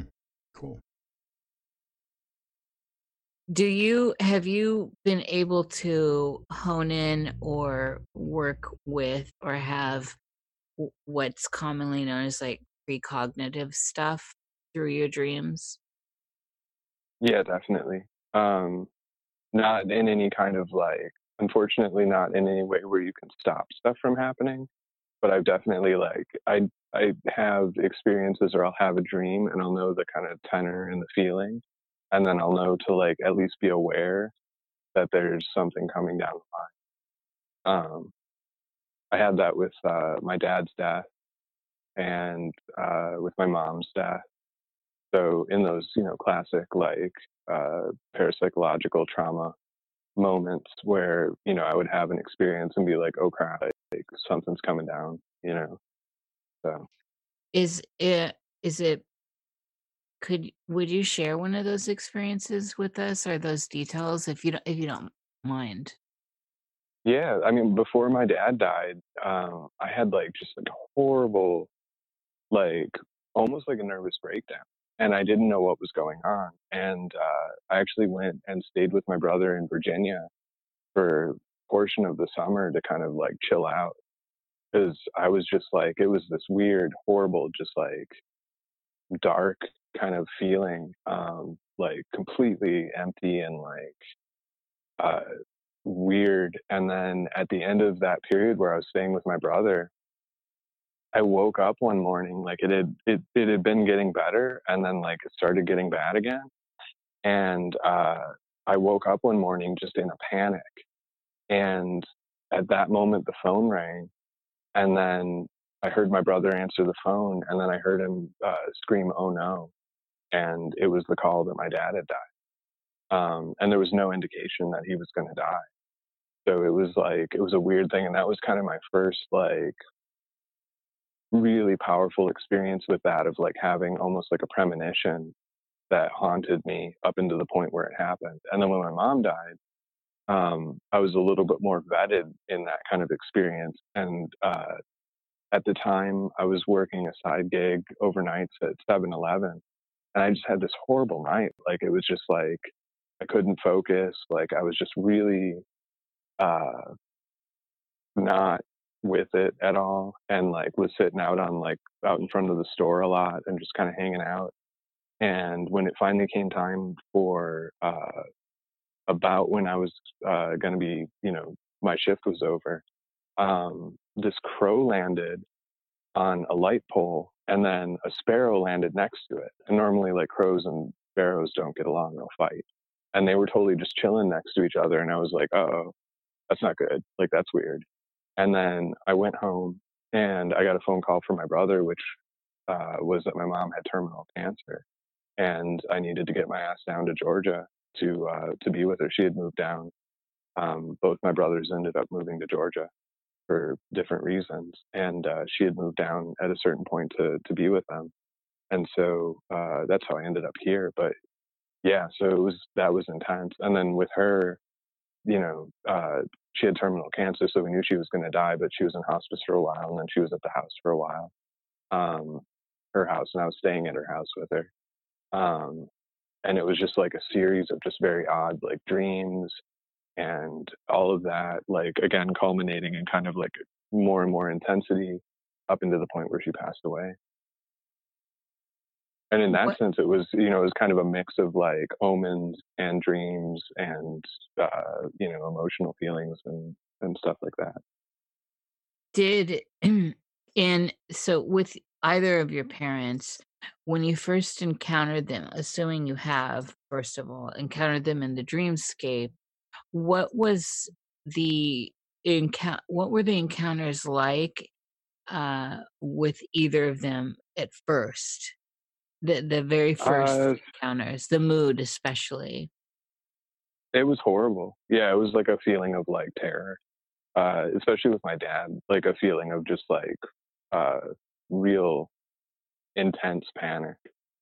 Um, with my mom, it was that, but I I you know when my dad died, like that was kind of like the the the traumatic one, and then with my mom, it was not quite. It was those those feelings were kind of there, but it wasn't as for me personally, it wasn't as uh, traumatic, I guess, in terms of my like identity structure or something. Um, yeah, it was like a, a real intense feeling. After you know, after that, like after they passed and stuff, it's it's peaceful and like not not traumatic. But the the death element of it itself, prior to the death, it was definitely like a feeling of intensity. How how old were you when your papa passed? Uh, uh how old was I? Twenty one, I think. No, let's see. I honestly don't know. I'm really terrible with like years I am. and I am too. I I don't even like. I don't even think in those terms. Like sometimes people would be like, "How old are you?" And I'm like, I honestly don't think that way. I don't My friends remind. like. It's horrible. I have no idea. okay, Yeah, I'm horrible with like. so you were like around twenty-ish. Eh, you know, you had just Yeah. twenties, and and how many years later was it that your mom passed? Like, were you? Was it Uh, she she passed in 2011. Yeah, she passed in 2011. So So that's more recent. And oh, I want to make sure we get to 2012 stuff. So, oh, wait, wait, wait. Were, were you closer to your father? Uh, to both of them. Mhm. Yeah, I mean, it wasn't like I guess I was more I was closer to my mom in the sense that my dad, like, you know, he, my mom, they had a very like 1950s relationship, and my Mhm. mom never worked, Mhm. so I was around my mom a lot more. I Um, love that. but you know, it wasn't like I didn't have uh I didn't have a bad relationship with my dad. Like we were close, you know. So like it, um, we used to go fly fishing and, and stuff like that. So like there was, you know, Ooh, it was definitely a wonderful. yeah, it was it was a good I had a good uh a good childhood. So um yeah, it wasn't it was, you know, he uh he was a computer uh like a systems analyst though, so he was always very much like doing work and stuff like that. So there was that, you know, so I guess in terms of that, like closer to my mom. But yeah. Okay. I'm, I'm just trying, I was trying to reconcile the different feelings. Well, you know, by Plus, it 2011, i'd been like so. S- Yeah, in 2011, I was so steeped in like weird stuff, you know, like Yeah. fully, you know, like Yeah. at, at 21, like it was more, you know, I was still in the books and and not quite as like I had done the lucid dream stuff. I'd been reading magic stuff forever, but like It wasn't really. by a- 2011, yeah, by 2011, I'd like been so steeped in the actual like meditation and practices and that. And also by that point, um, I was uh, looking at, you know, I was actually like, uh, expe- I was more, I've been Mhm. much more involved in research and that kind of stuff. So I had a different view of death and life and that kind of thing, you Mhm, know? mhm. So Oh, I see. it was So, like she um, physically passed away, but I wasn't, you know, I wasn't disconnected from her. right, right, right. And, and I, I, I could see it now. I see what's going on. The because you were so unfamiliar, th- death was a scary thing when you're 21, and to get that energy at that point probably terrified you. Or made- Yeah. Yeah, exactly. yeah. I, exactly. I yeah. totally see what you're saying. Yeah. There's a I have found the that the people that die suddenly are those deaths are a little bit more they shock the system more no matter how the cancer deaths are the slower deaths even if you find someone says i just found out i have stage four cancer and like a week later they're dead uh, you know because it can move that fast you still have like a little time to chew on the idea and the concept and the the ones that are just all of a sudden here and gone those still shock the system there's still like a, a bolt to those for me at least and it has nothing to do with my concept of death or my feelings around death it's just wow you know poof presto they're, they're Yeah. here and they're gone Yeah. so it's the quality of death i think sometimes too but uh, so with that in in the dreamscape encountering your parents afterwards do have you encountered them and do you still encounter them? And was there ever like a process of assimilation with uh, your conscious cognitive mind of you know are they just carrying on or are you you know are you surprised to see them? What goes on with your relationship with them now and that, that that's interesting and i think that again goes back to uh, having always kind of been in this kind of numinous realm to one extent or the other like i don't really make a differentiation between dead people and living people. Yeah. Um it's weird you know so like there's no uh I guess there's a there's almost a purity after death where you don't have to deal with like the the human garbage, you know, like the the bad, like the kind of annoying things or like the you know the whatever. You just get kind of like the pure state, mm-hmm. um, mm-hmm. you know. So it, it, there was never like a, a like I don't question that. Like it's very weird. It's very strange to think about questioning it for me. It's weirder for me to think about having to assimilate it than uh, just experiencing it the way I do, where it's kind of like a like, oh well, of course, you know, yeah. like, yep. hey mom, hey dad, like you're here, like what's yep. up, like what what do you what do you got for me, you know?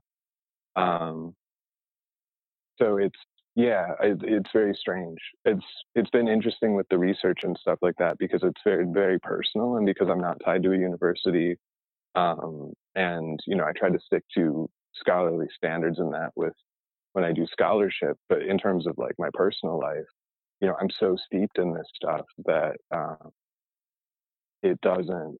Yeah, there's not really a, an integrated factor with any of it. You know, if yeah. that makes sense. It does. For me, the relationships just continue on. And yeah, so yeah. it's just our perspective. And I've always had a deep sense of that. Uh, it's, it's, uh, but you know, you never know. Everyone's different. And these things are difficult for some people to process. And in my life, the most difficult death I've ever gone through was a poodle that I yeah. And she just died. Yeah. it was really the worst experience. My my mom, like all these social circles, it's I don't know. Poodle was the only one. I wanted to. I really wanted to, and I made a. I circled this like several times.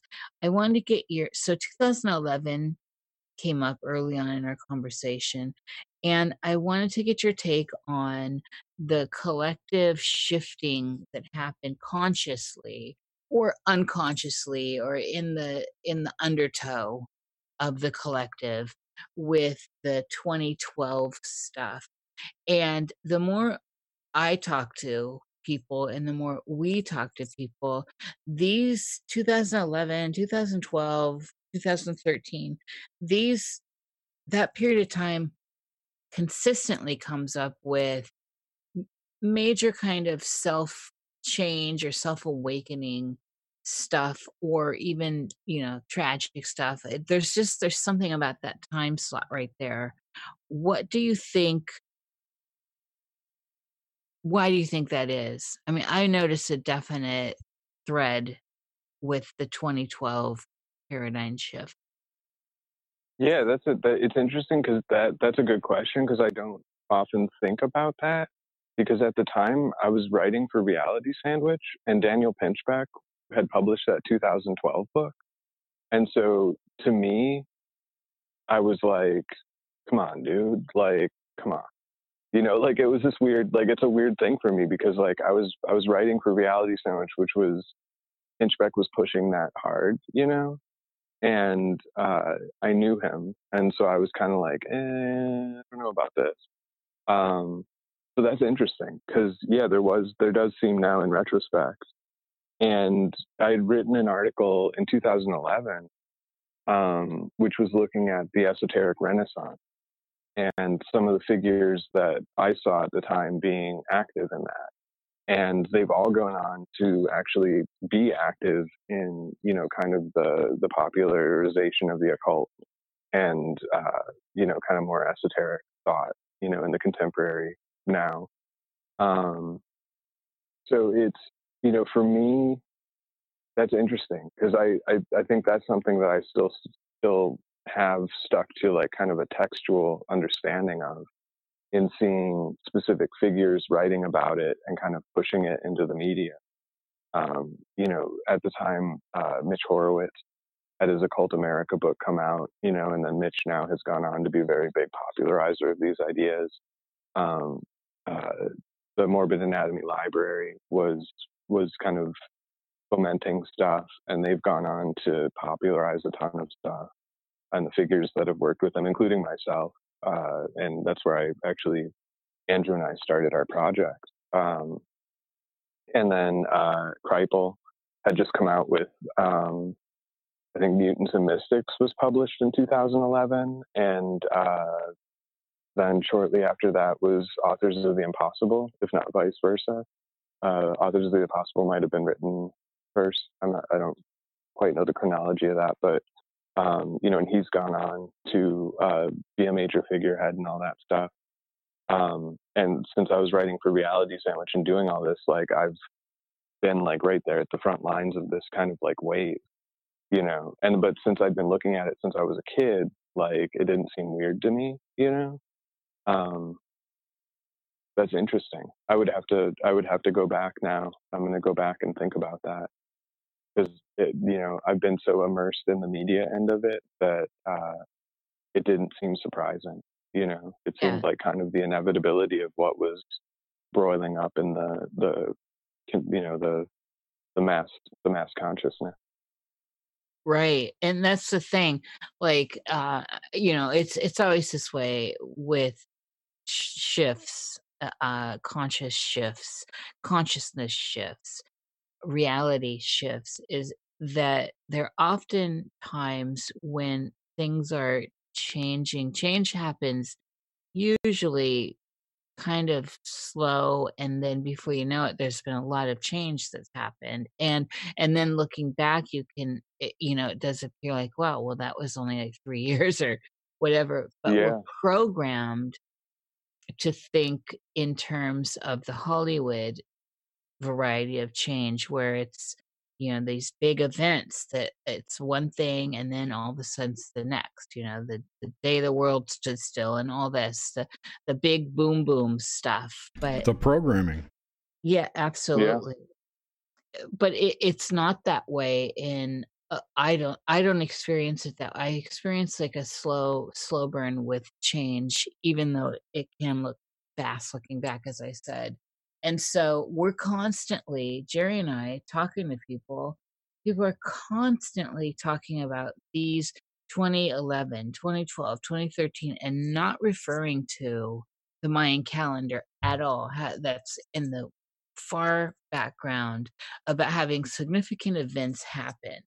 And so it's just starting to be such a thread that, I mean, even you mentioned 2011. And so it's you know, I at this point I just know that whatever shifted, however it shifted, everything shifted in in such yeah. a strange way. The whole world is different now on this side of it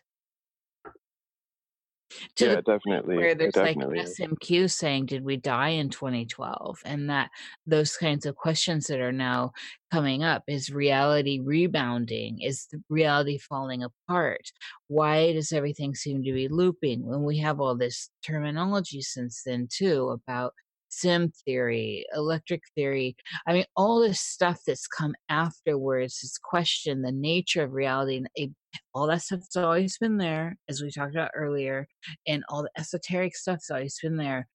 But when we get past more common, it's in the common vernacular now. Like there's something where I think most people realize something is different now. Something feels different. And and then there's all the woo that this is all wrapped up in. Chemtrails, is it flat earth? Is it round earth? Flat earth as a concept before 2011 really was I mean, come on. Eh, you know, now Yeah. The CIA hadn't thought of it yet.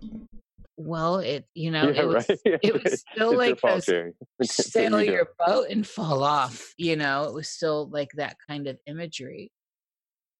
So yeah, yeah, that's and you know a large part of that seems to be the you know the connectivity of the internet, kind of slamming oh, absolutely. together. Yeah, you know, 100%. And, and also getting because um, because my dad did work in computers since the 60s we always had a computer in the house and we had internet like right when there was public internet like we had it um, and so you know in my own personal life like i can see the change in terms of interacting with the world uh, you know as computer technology developed as it became more immersive the difference between like the the um, like bbs uh, message hmm. board kind of forms of like mass communication versus I ran a BBS. going into yeah, you know, and that was a totally different scene. Like yeah. I remember um, in 2009 was when I signed on to Twitter and I started talking to Mac Tonnies, who uh, was a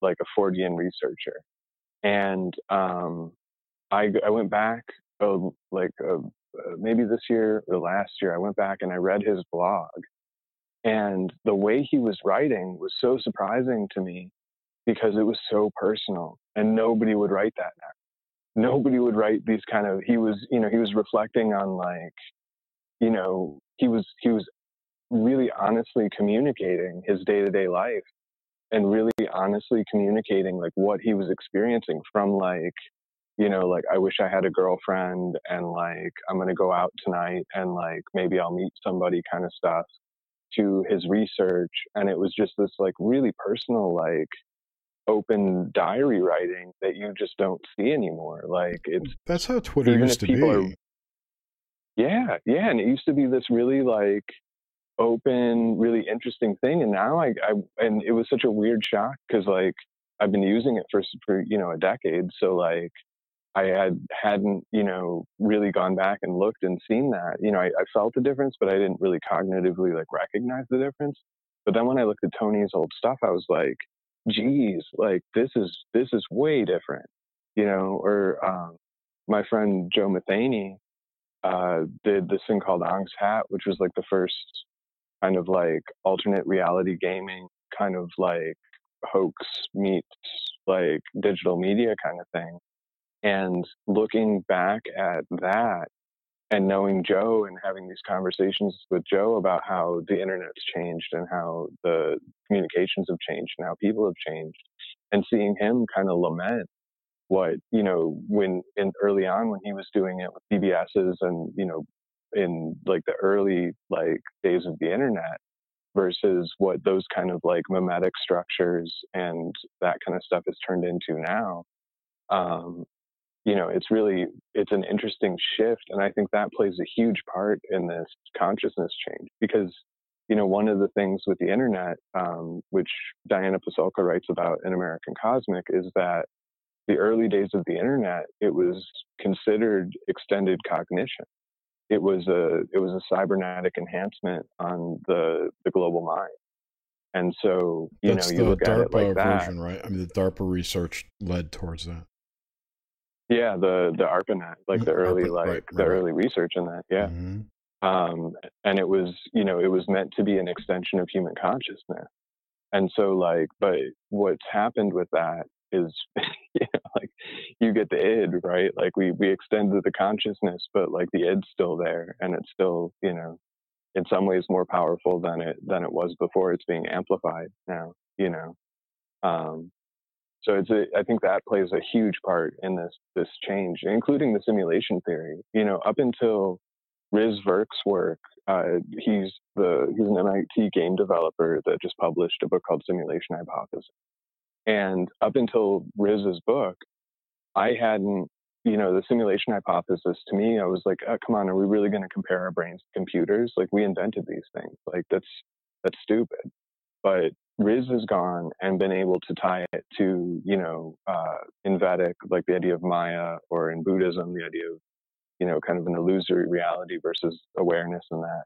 And when you start to look at it like that, like it's different language, but it's kind of the same thing. And we have this model now with you know, virtual reality and, and digital uh, realities um, and information science that really enhances how you can look at that happening in the real world. But there's this weird connection now because we're all like cyborgs. We're all tapped into our smartphones and our digital personas and, you know, all of this stuff. And it hasn't quite caught up with the, the mass culture to really look at, you know, when I go online and I'm on Facebook and Twitter and all these things, like these are these are me, but they're also not me, and they're weird versions of me's that are interacting, you know.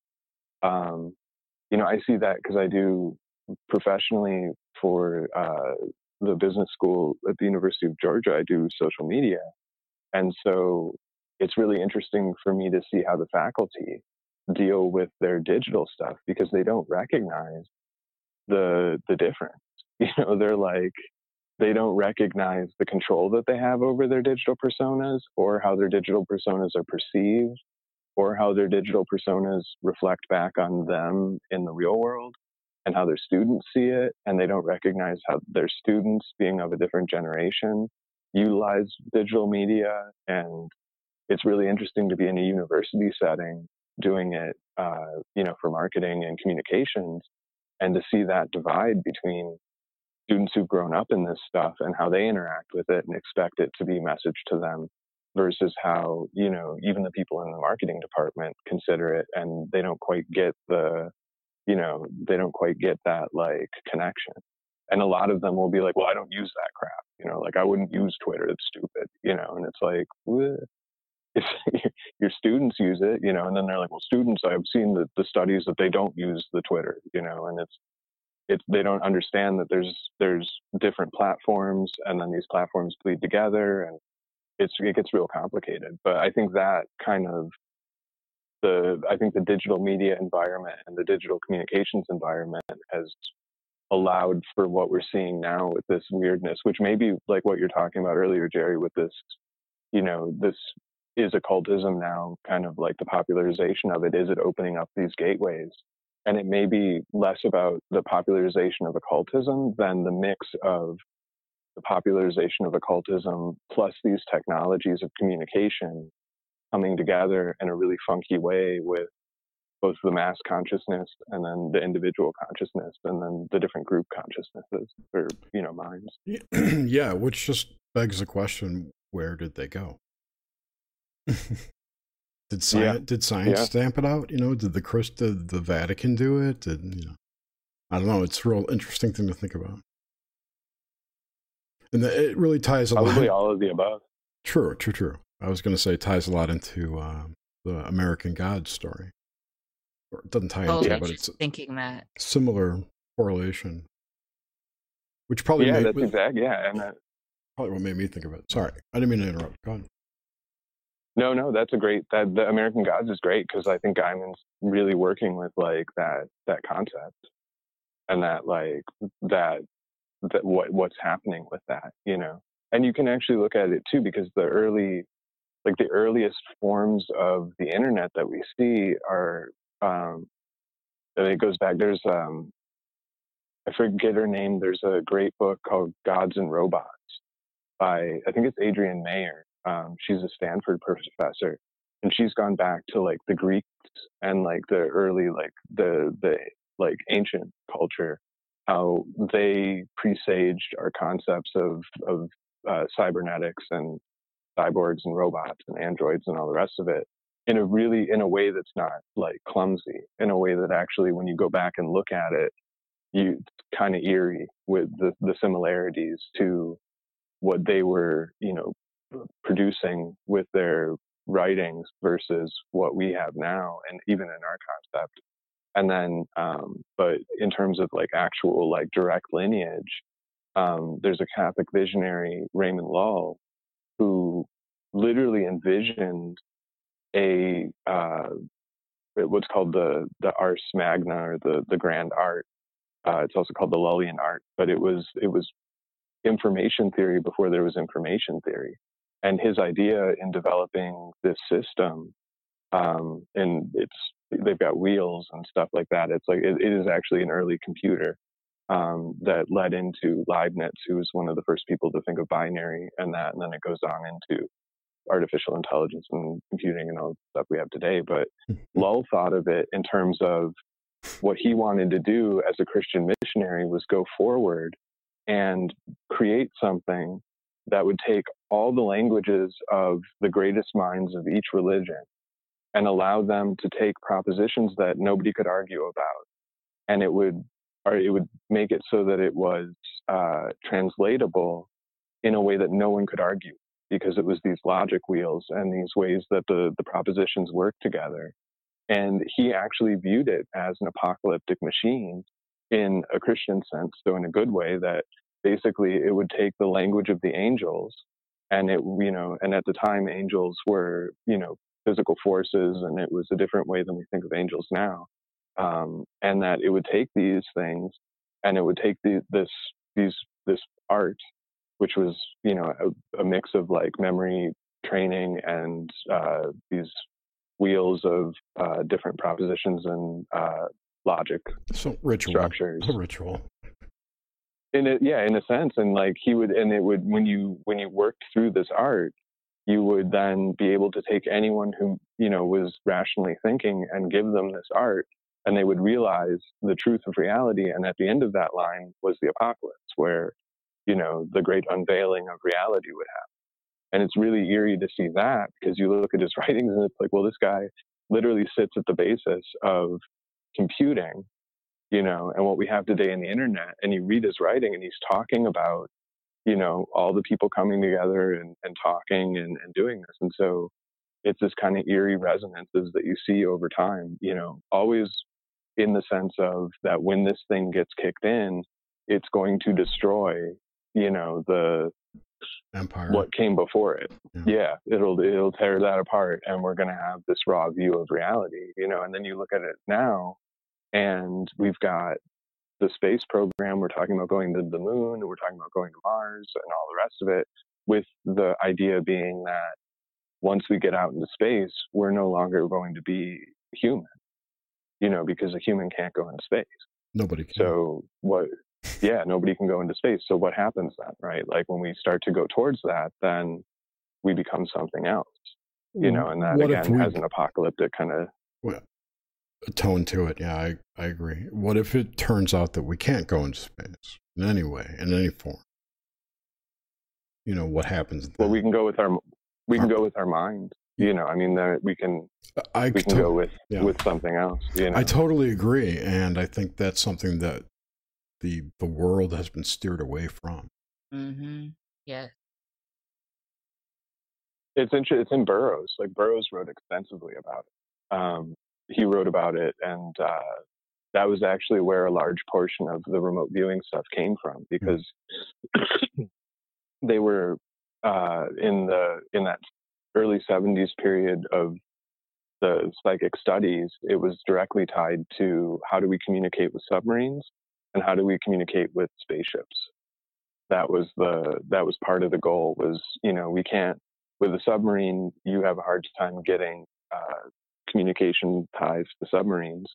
And so what if we could just have psychics like a psychic in the submarine and a psychic on land and they would be able to do uh, you know an encrypted communication psychically to each other and, and pass that information? So if this is possible let's test for it. You know and so there's always been this kind of like tie between psychic studies and you know exploration into these areas where the human body is not really fit to go to. Um, it's all very interesting uh, and very weird so i don't know if we're opening stuff. up gateways yeah yeah so i guess that that looping back again to the gateways i don't know if we're opening it up in the way that like in the, the way that the exorcists want to think about it, but we may be opening it up in a way that uh, Jack Parsons was thinking about it. yeah, yeah, yeah, yeah, exactly. We may be opening up a, a little bit more Parsons esque, uh, Burroughs esque kind of vision of things. Mm. Very cool.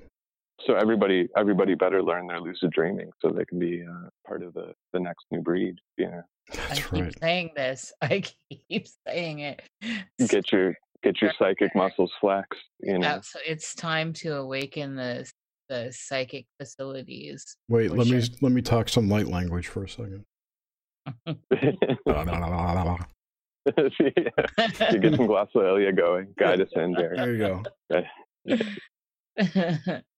oh man. I'm out of questions. It's true. Do we have any from the audience? No. Losers. They've all been especially they've all been put to sleep. They've all been transported. Oh They're... God, no. There's been very little chat. Mm. They've been enthralled, I would say. yeah. Oh, As yeah. I have been. Yes, this is this has been remarkable. Of course, I know it would be. It's not a surprise. uh, I and I have nothing. I mean, we went through, we went through where I wanted to go. Uh, you go, girl. With with this particular line of thought, and otherwise, I'm gonna I start start steering more towards the woo, which is kind of where we are now. Yeah, we jumped right into the woo. Uh, yeah, I don't think I, we ever left it. we we yeah. never we actually never do really leave it. But as far as like like kind of like uh some harder statements from you, like what do you think space is? Is there a difference between space and deep sea? You know, this kind of stuff.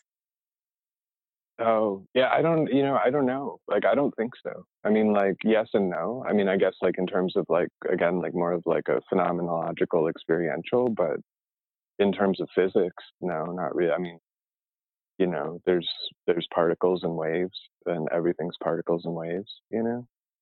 Um, and then, you know, actually with you, I had a question that I didn't bring up and I, I saw it on my notepad but I I was specifically wanting to get your your view on the whole quantum thing, and you brought it before but the whole idea of say what's popular now is the D wave computer, but quantum computing in general. Yeah, I haven't like so I I started to kind of look at that. Uh, the D wave thing is interesting. I don't know if it's changed, but the you know the the non the non like Wall Street Journal article version of it, like they don't even know if there's quantum computing happening in the D wave.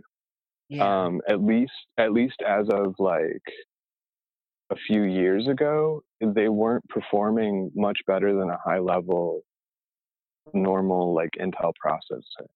And that's totally like a complete like I'm not a computer guy in that sense. So like people could be like balking at that if they actually know computer science. But like, from what I understand, like it was unclear if the D wave was a true quantum computer. It seems like they've gotten a lot farther with that, um, with some of the new like materials science. Yeah, stuff. they've upped the uh, um, the number of qubits to I think uh, thousand twenty four now or something, or maybe even twenty forty eight. So it's uh, apparently so fast that it answers questions before they're asked so that yeah and and i saw some of that stuff too where the, i think that like article came out recently where they said that they were able to finally get to a point where that that was happening. Mm-hmm. so i don't know. I mean that honestly like makes me it makes me want to move out further into the woods and just sit quietly because i don't really like you know i'm not sure what that means in terms of you know like we're already kind of screwing up with just like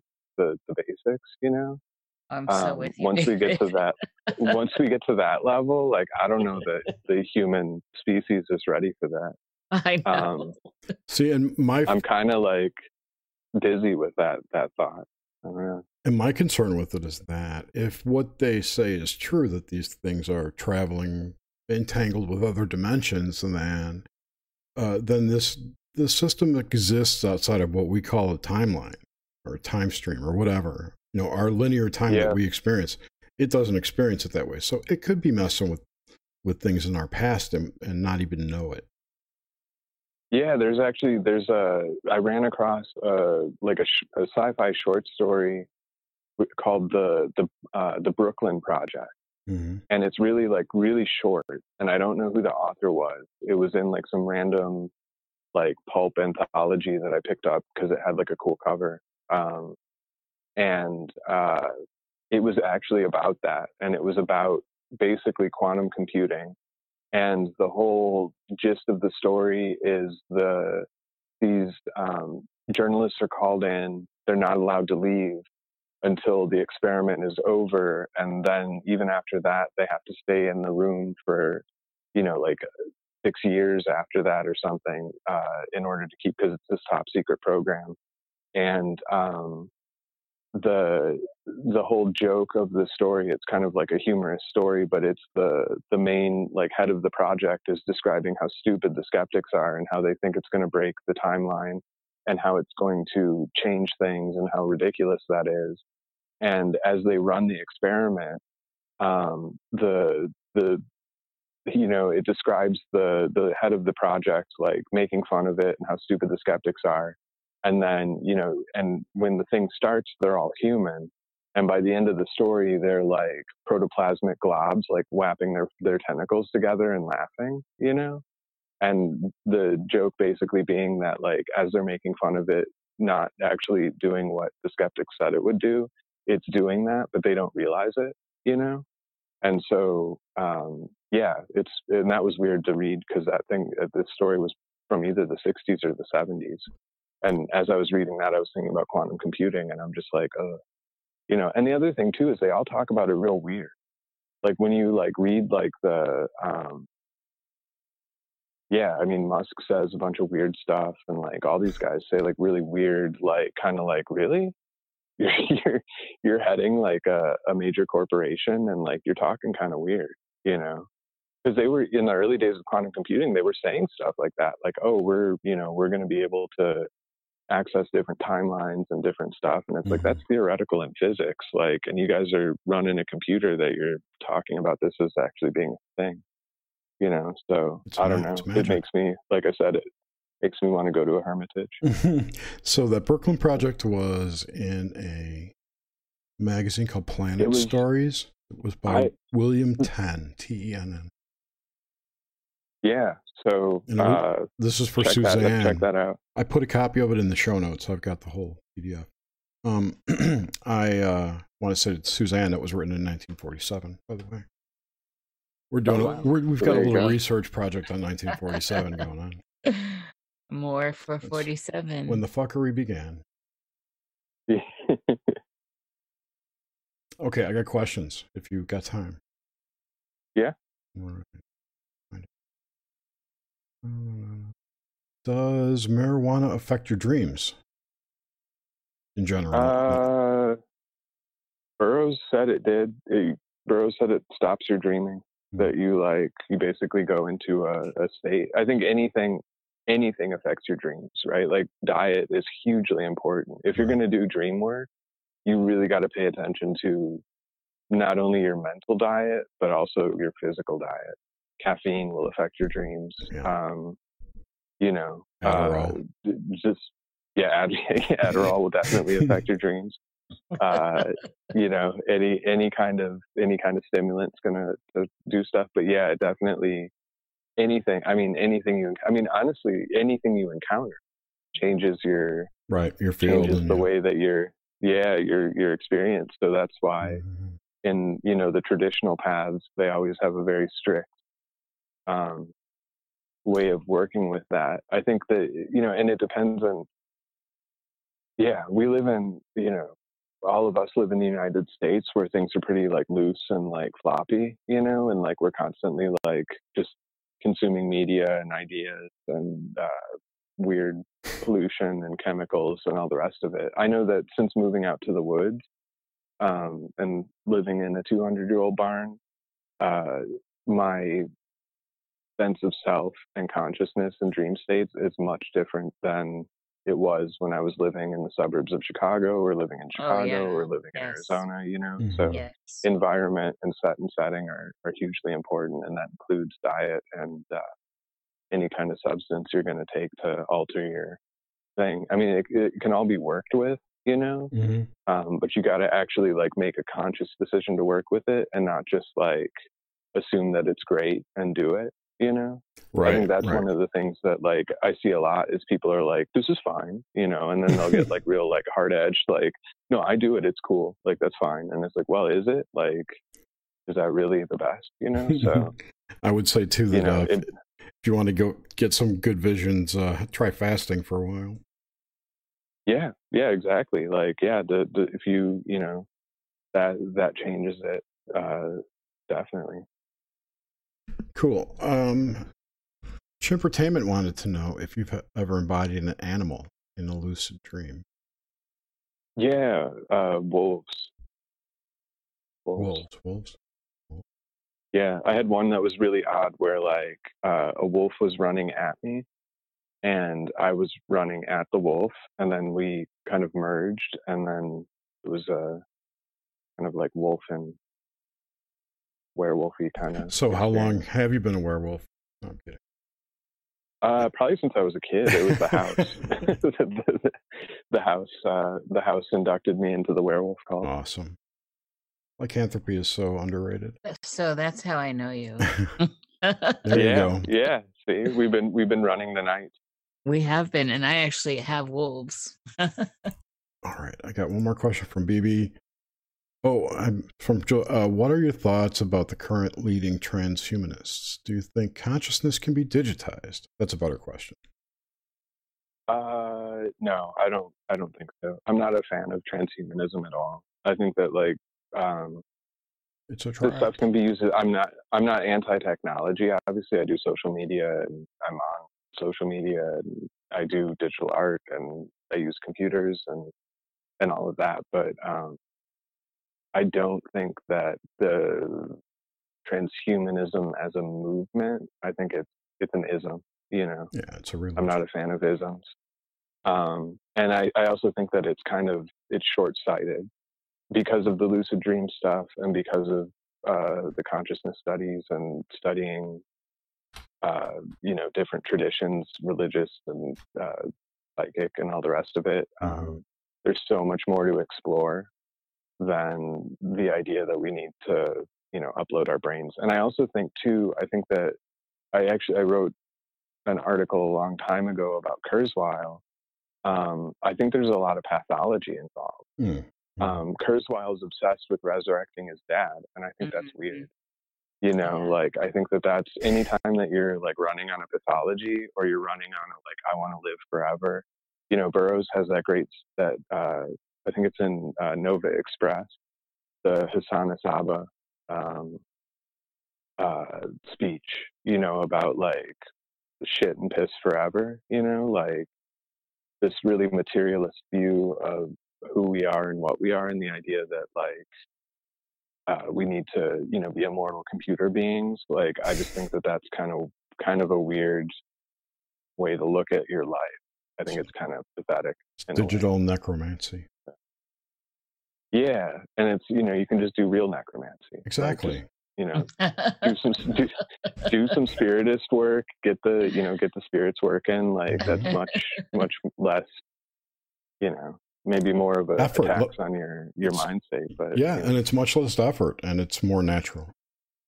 Yeah, um, yeah, okay. exactly. Go go the natural route. Go natural. You know, I mean, I I think that it's it's kind of it's interesting, like because I think that in terms of transhumanism, uh, one of the things that uh, Diana Pasulka points out in her work is we don't even recognize how how cybernetic we already are.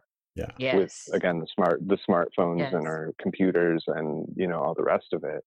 Um, I'm totally happy with GPS. I think it's cool, you know, but it also leads you into stupid places.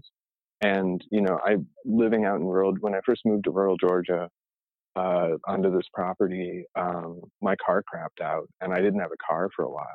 And I was walking like 18 miles to go get like bread and stuff. And uh, that was a totally different way of experiencing the world. Like I've always walked and that, but when you've got to go like walk to get food, you know, and like you look at the like the effort it takes to do that versus go out to the forest and collect some like chanterelles and like uh, mm-hmm. edible like edible whatever you can find in the woods. Um, it gives you a totally different perspective, and I think that with the transhumanist idea, like those people have never had that.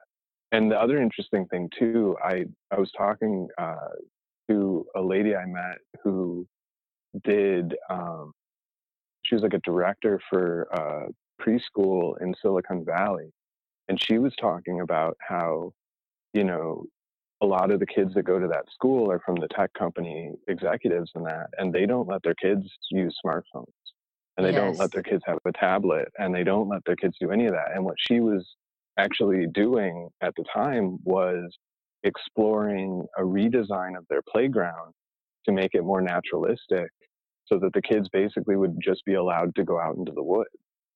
And so, like, you know, if you think of that, like the very people that are working for the companies that are, you know, making this transhumanist thing even possible to think about don't want their kids to be doing it. Like, that to me is kind of like, you know, maybe the public needs to pay more attention to that than to be so amped up on this weird kind of sci-fi notion of, uh, you know, Going to uploading Mars. our conscious. Yeah, yeah.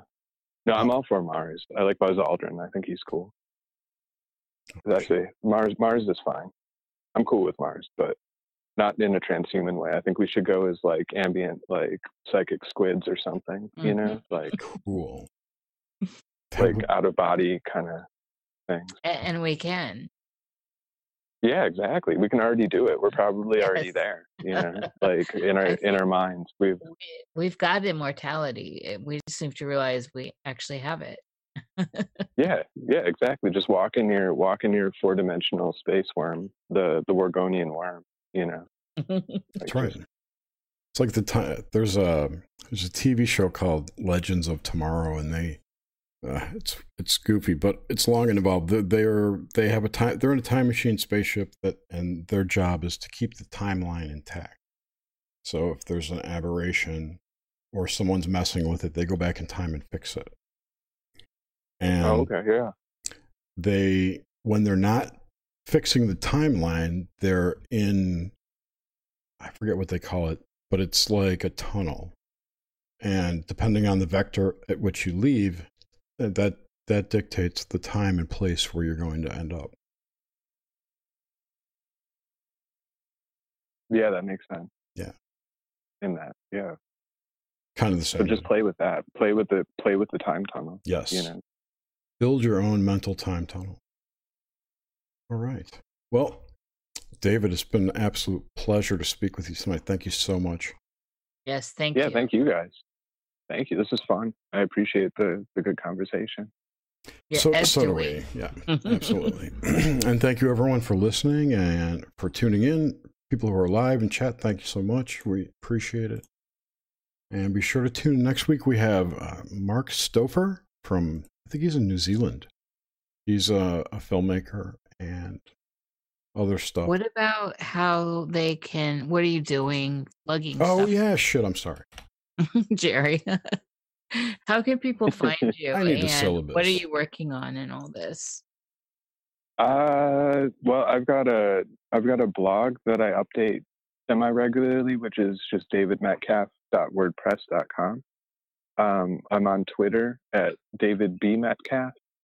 Um, my Santa Muerte stuff with Andrew is on skeletonsaint.com. And uh, currently, I'm just kind of drifting around and thinking about stuff. Um, I, oh, I'm also uh, editor in chief for the Windbridge Research Center's uh, journal, um, which is a peer reviewed parapsychological journal dealing with death and the afterlife. Um, and that is called Threshold Journal of Interdisciplinary Consciousness Studies. Love um, that. Yeah, and that Windbridge is awesome. I would recommend. I don't uh, I have nothing to do with their amazing research, but like if folks are interested in kind of uh, really cutting edge looks at mediumship and uh, different uh, kind of more the kind of the stuff that parapsychology parapsychology has avoided for quite a long time. Uh, Windbridge is on the cutting edge of that, so their stuff is fun. Uh, Julie Beischel and Mark Boccuzzi are behind that project, that the research center, and uh, I highly recommend their work. Um, yeah, I uh, haven't. There's a, a, piece coming out soon. I don't remember the title of the anthology. Um, coming out from Oxford University Press that I did with Diana Pasulka on the visionary history of the internet. Um, I think it's called Believing in Bits. is the name of the anthology. Um, so if people want to check that out, that has more on Raymond Lull in it and uh, on the ways in which uh, kind of the, the visionary history of the internet. And I'm hoping to to do more work on that because of the transhuman question. Um, hoping to do a little bit more work on kind of the weird history of uh, the internet and uh, how we got here with all this communications technology. So that that is that. And I'll also uh, be speaking at the uh, the Georgia Bigfoot Conference, which is going to be interesting. Um, when is not, this? Uh, this is in October, uh, October 18th and 20th, 18th through 20th. At the museum? Um, up in, no, no, this oh. is in uh, Rabun County, which uh, Rabun County is where Deliverance was filmed. Oh, and it is also the home of Ed Edwards, who is one of the current uh, psychokinesis uh, research subjects uh, at the University of Virginia and at the Monroe Institute and at the Rhine Center. Um, and uh, he's a trip. Check out Ed Edwards stuff. Oh, um, I'm yeah, going. so I will I'm be. I'll be there. Yeah. Oh well. Yeah. Well, I'll see you there then. It's mm-hmm. going to be. It'll be. It'll be definitely uh, an interesting thing. I don't know. I don't quite know what I'm going to be talking about yet. Um, I think I'm going to have to get up to speed on on Bigfoot. Um, but if I do talk, you know, if my talk will probably be more oriented towards uh, Bigfoot as a cultural symbol and, and that kind of thing. Instead Maybe of, I'll find a way to tie it into psychic internet. I don't know. Yeah, psychic gorillas. Yeah, I, I, I just keep thinking about um, the Saturday night at Paramania at the Big, Bigfoot Museum when the guy who owned the museum was talking about how he gets more reports of Bigfoot's floating. yeah, that's where I'm at. Like that's where I want to see. I wanted to learn more about that. I mean, I'm honestly not um, I'll be I'll be speaking at this because uh, I got along good with the uh, the conference organizer, mm-hmm. um, and a friend of mine is helping to put the thing on. Uh, this uh, North Georgia artist Kip Ramey, um, and so you know I'm excited to speak at it. It's going to be different because it is it is in Rabun County, and it definitely will be. As I told one of my friends, it will be a very southern, uh, you know, very Georgia experience. So um, but yeah, it'll be uh, it'll be different. And I'm hoping to yeah, I'm hoping to focus more on kind of the the odd the the uh, psychic Bigfoot, weird Bigfoot, as opposed to the naturalist. The haunting kind. yeah, I want I want the Bigfoot as a haint more than the the other. So yeah, no, that's that cool. Kind of that's uh, up in I see where it's at. Right, almost in Tennessee. All right, great. Yeah, well, it's in, it, well, no, no, it's almost in South Carolina. Yeah, it's up in the Northeast. It's in Clayton. Yeah, yeah, I'm, I, I see. Yeah, it's, yes, it's in that little corner. Yeah. yeah. Cool. I'll give you, I'll drive. All right. Yeah. Well, thank great. you again so much. This has been yeah, awesome. Thank you guys. This was great and thank you for the good questions that helped me uh, re-explore myself. I appreciate that. yeah, you're welcome. That's what we're all about. Asking the questions that no one else does. So, uh, Mark Stouffer, let me find his bio. He made a cool movie. Oh, yeah, he made a biopic about Bill Hicks. Oh. With uh, he and Russell Crowe. It was called Love, Laughter, and Truth. Oh, excellent. And he's also the author and curator of The Numinous Place. This is oh, wasn't that the thing where Sorry? Did he do the thing with the the lucid dreaming tied into the media project where like part of the movie was a lucid dream thing? I don't know. Is that the Numinous Place? No, it's a it's a website. It's like um, a collection website, a curated website of Forteana. Oh, okay.